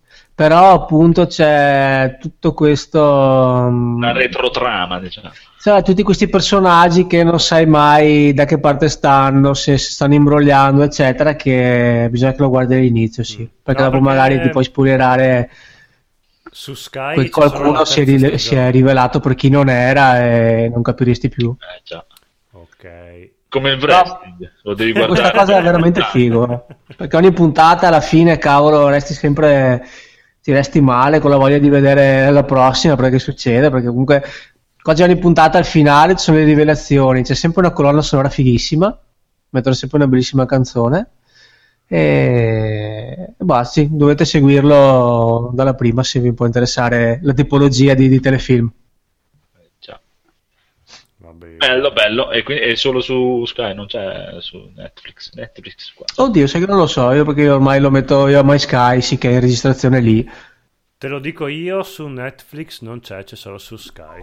Perché volevo guardarmelo, però su Sky c'è solo la terza stagione, quindi mi sa che Ah, scaricherò le... demand. Vai dello zio d'America? Eh, vado di- da zio per le prime due, poi la terza me la guarderò su Sky. Ma tu hai, hai Sky, Sky, non hai on demand, scusa, Io ho non c'è- tutto, io ho Sky Online, Netflix, Infinity, Zio d'America e basta. E non hai coso, box set, scusa, Cos'è box set? dove ci sono tutte le serie TV, cioè tu- tutte le stagioni di tutte le serie TV che da Sky. Io ho Sky Online, quello dei, dei Ah, poveracci. ok. Ah, allora non hai Sky tutto. Hai- ah, ok. Invece Sky, quello del satellite adesso, se lo attacchi all'internet, Eh. c'è, box- c'è questa pagina che si chiama Boxet, e dentro ci sono tutte le stagioni di tutti i telefilm che stanno dando. Te la guardi in streaming? Eh? E- e da, da guardare in streaming? Le guardi in streaming dal decoder, sì. Guardi di Sky. Hanno fatto concorrenza a Netflix. Sì, esatto, eh, ma non è da tanto, è da un mesetto che l'ha messo su. Ah. E non so neanche se sia per tutti o se chi è cliente Sky da tipo più di uno, due, tre anni. Sai che adesso hanno Sì, dei sì, sì. strani per, eh, tipo, come le anteprime. Se sei cliente Sky da più di tre anni, praticamente ti mandano le prime puntate di una serie TV un paio di settimane prima degli altri. Vabbè. Ti danno l'invito privato per, andare, per vedere la prima puntata. Vabbè, questo è chiuso. Dopo questa settimana ho ricominciato con la seconda stagione di Fear the Walking Dead e la sesta di, di Game of Thrones, però magari... Fear the Walking Dead ti piace? Io ho visto una puntata, la prima puntata della seconda stagione l'altra sera e fa, fa schifo proprio. eh. Eh, vabbè, quando metti gli zombie già me la vendi, poi comunque la finale della prima e l'inizio della seconda... Quando hanno speso 12 euro per fare tutta la stagione, tipo, cioè, proprio... Eh, ma adesso fanno 16 episodi su questa, sì che bisogna dargli un po' di... Ma sì, ma si vede. Cioè, già, già The Walking Dead della serie originale, già, guarda, mi si è rivalutato un pochino l'arrivo del cattivo di Negan alla fine, poi perché mi piace abbastanza lui. Tanta Però, eh, però si vede proprio che non hanno, non hanno un soldo. Proprio. Cioè, quando fanno le scene di azione, le sparatorie sono patetiche, ma proprio. Ma, ma- ma neanche. Cioè, quando fanno una scena d'azione. Avete presente i vecchi film di Bud Spencer e Terence Hill? Proprio, cioè, cioè, proprio così, cioè, tipo quelle menate nel saloon così con gli schiaffi così, pim, pim, o sparato- sparatorie stupidissime proprio e già nel- nella, nella serie principale Fear the Walking Dead è proprio fatto di merda proprio mamma mia è orrendo Eh, soffre un po' di, dell'ombra del, del grande fratello, serie principale. Però io gli do fiducia, dai. ma- Come è finita la prima, ti ripeto, inizio la seconda, quello che hanno fatto mi è piaciuto. È sempre roba che pensavo, cazzo, se c'è un'invasione zombie faccio anch'io una cosa di questo genere. sì vabbè infatti que- quello stavamo parlando anch'io della mia morosa persona cioè non è mica una brutta idea No, no, poi visto che attrezzatura che ha il tipo, insomma, però vabbè. ma io ti dico è un problema più che altro che io, io ho proprio io un problema con le serie non ci posso fare niente dopo tre puntate mi ha rotto il cazzo qualsiasi serie mi metti sotto dopo tre puntate caga il cazzo Vabbè, dai, casomai riprendiamo più avanti quando la vedo tutta. Va bene, va bene. Allora, passiamo all'ultima ormai, l'ultima rubrica della serata, dai. Ce, la siamo- ce l'abbiamo fatta, su. Un calcio in culo fa miracoli. Sì. Bellissimo. E cosa... Allora, eravamo indecisi. Beh, io direi intanto un- una piccola pubblicità al buon fumetto del caro Stan, la facciamo con Il buon fumetto del caro Stank, il caro Stank potrebbe anche degnarsi di venire pun- di tornare da noi in puntata ogni tanto, di cui io sono diventato il suo capo ufficiale assoluto perché ho iniziato a finanziarlo col Patreon mensilmente, Ho visto, ho visto. Quanto gli regali? 3 euro al mese, Porca miseria, quanto ne prende lui di quei 3 euro? Uno- 2,90 penso che Beh, cavolo, Ma dai. dai, non male. Sì, sì, no, infatti, però sono il suo... Sì, no, per, per essere il suo capo questo ne vale la pena. È bello, è bello Due essere mesi- capo. Due mesi compra un gioco, un gioco saldo su Steam ogni due mesi. Eh, infatti dovrebbe ringraziare. Tra l'altro poi io sto, sto stipendiando Stan e, e Rincast anche, quindi... Eh. Ah, ti ho sentito nell'ultima puntata dicevano che invece che non, non arrivavano più, che avevi finito i soldi. Cioè, sì. Hai sentito? Sì. Che non c'era più nessuno, non c'è più nessuno a finanziarci che Francesco Codolo ha finito i soldi. e- E invece adesso sono tornato li sto stipendiando. Bene, bene, quindi pagate il buon Stan per fare fumetti. Sì. E poi avevamo anche quest'altro proprio su Kickstarter, del buon John Romero e Adrian Carmack, che non è John Carmack, ma è Adrian Carmack, attenzione. Dategli due soldi anche loro, che è questo povero John Romero che ha fatto un gioco vent'anni fa e ancora c'è la mena con questo gioco, però dategli due soldi. sì, sì, Perché ha appena fatto dei livelli nuovi di Doom. Eh, cavolo. anche lui è strano, eh? io capisco, certo, va bene, se ne sono inventati questo, quest'altro, però... Cioè, anche sti cazzi, ha fatto, Sì, ha fatto un gioco 30 vent'anni fa, appunto. Esatto. No, ma ne ha fatto anche più di qualcuno, dai. Di Sì, merda, ma- ma... i, i reskin di Doom ha fatto. Oh, ho fatto Xen, eh, insomma, Che è Doom? La, la di software dei primi anni 90 ha fatto la storia su un certo tipo di, Sì, di giochi. Dopo, per carità, ha fatto qualche passo falso, però insomma, siamo tutti Guarda, umani, può succedere. Secondo me è che non è capace assolutamente di rinnovarsi più che altro, però eh, no. Ma lui anni fa sentivo in sua intervista si era buttato ancora prima che esplodesse sui giochi mobile. Che io, gli- io gli dissi sempre: detto, Ma che cazzo stai dicendo? E invece là aveva, ci ave- ci aveva visto lungo perché insomma. Se, possiamo anche non considerarli videogiochi, noi che siamo videogiocatori appassionati, però i giochi mobile muovono una valanga di, di milioni di dollari. Beh, e questo invece, questo Black, Black Room, cos'è? Che io non, proprio non ho un'idea. Lui ha, attraverso il suo nuovo studio di sviluppo che si chiama Nightworks, eh, insieme a Dylan Carmack, che è l'altro cofondatore di, di, di, software, che non è John Carmack, che se n'è andato per, eh, per lavorare dall'O- dall'Oculus Rift. Esatto. Ah, hanno annunciato questo Black Room, che loro hanno descritto come un FPS eh, molto Dai. classico. Dai, veramente. Allora, Ah, quello sa fare, violento. No, sti cazzi, dai. Eh, beh, va bene, mi piace l'FPS, Romero è un grande. Va bene. Se mi fa un buon lavoro, secondo me. Diamogli due soldi a questo qui che sa fare Doom. Sa fare di... ah, sì, quello sa Ah, fare. beh, dici poco, cacchio. no, no, va bene, però. Va bene, va bene, va bene. Chiudiamo, via. Basta, andiamo a fare la nanna che domani mattina ci dobbiamo svegliare tutti presto. Voi a che ora vi dovete svegliare? Che ora ti svegli Enrico? Ore 7. Bene, Codolo, 7 meno 10 per essere più figo di Enrico. Carlo, Ma se va come Car- questi giorni qua, alle 5 sono in piedi. Ah sì che tu hai anche gli operai a casa. Eh, esatto, sì, ma non è proprio perché arrivano alle 5, è perché così a random alle 5 mi sveglio. Ok. Marco invece che fa il pomeriggio adesso andrà a giocare, tipo. Eh no, domani 4 e mezza perché parto per Milano. Eh, Cosa vai a fare a Milano? E non ci dici C'è un concerto. di chi? Eh, Così, così Counterfeit. Ti famo un po' anche a te, così? Chi? È un gruppo che piace all'amorosa. Ah, no, no. Non ho capito il gruppo, chi sono? Counterfeit. Non li conosco. Sei stato fortunato. Via. È un gruppo giovane. Ma della morte di Prince, Andrea, cosa dici? Che non me ne frega un cazzo. Non ti proprio. piace? così. Vabbè, dai, Prince, frega- almeno Prince sapeva un po' strimpellare, dai. Sì, sì, no, no, è bravo. Eh. Ah, cazzo, cazzo, sta cioè. stipulare, è un uomo orchestra Eh, praticamente. infatti, tipo è il, è il bennato d'America, praticamente. No, però io tutte quelle cose lì quando eh, arrivano, poi, soprattutto poi, figurati, adesso che con, con questo il podcast abbiamo, ho fatto Facebook che prima non avevo e mi arrivano tutti gente, oddio, Prince, Prince, Prince, non sapevi neanche chi cazzo era ieri Prince, adesso... Io avevo il diario segreto di Prince a 10 anni. A 8 anni, anzi.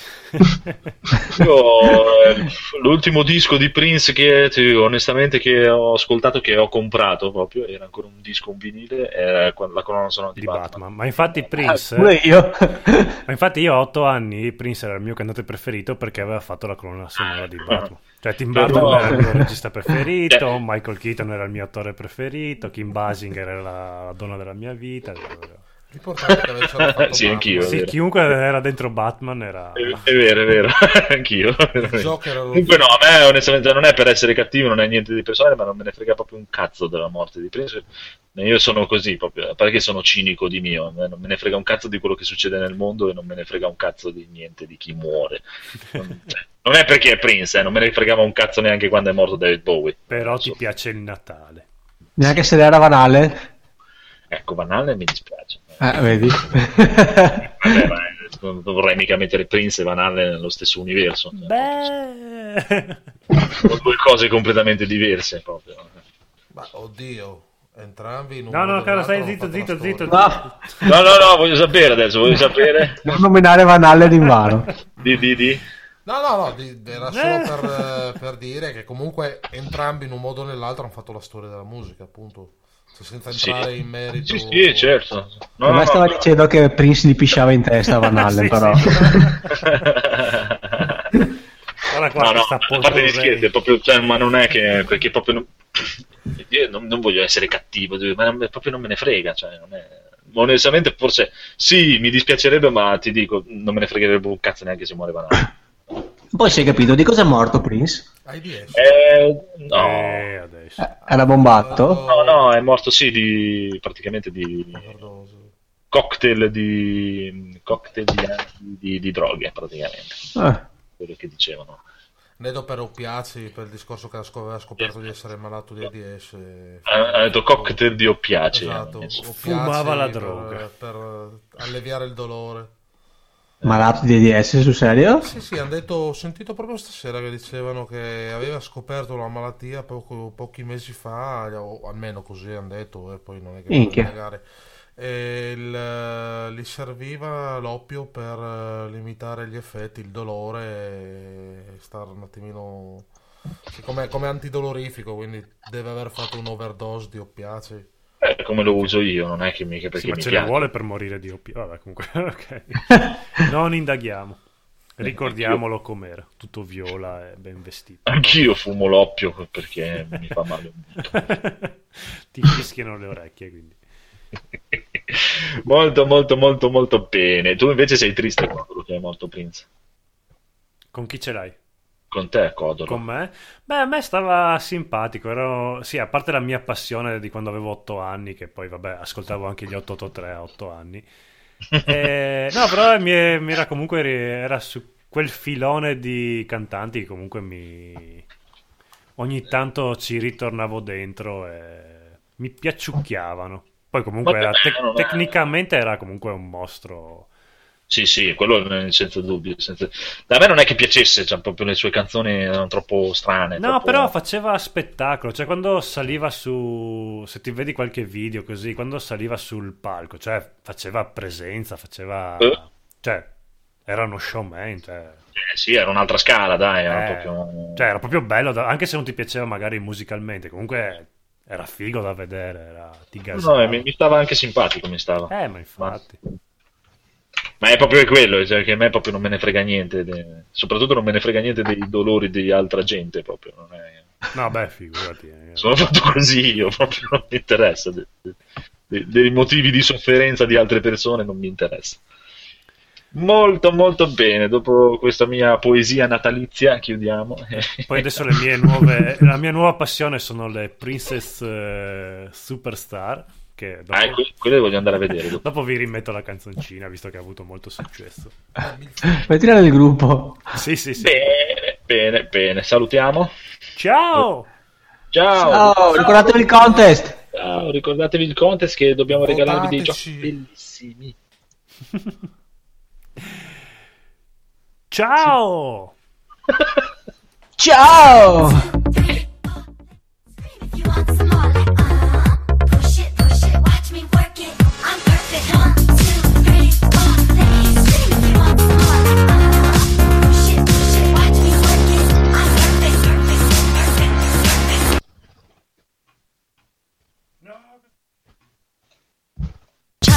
some more. Try a little harder, honey, give me some more. Let's go, I'm a superstar. Getting busy with the boys, hanging at the bar. Everybody coming close, cause they all want me. You want it when you saw me. I like how you look, baby. Call me, call me.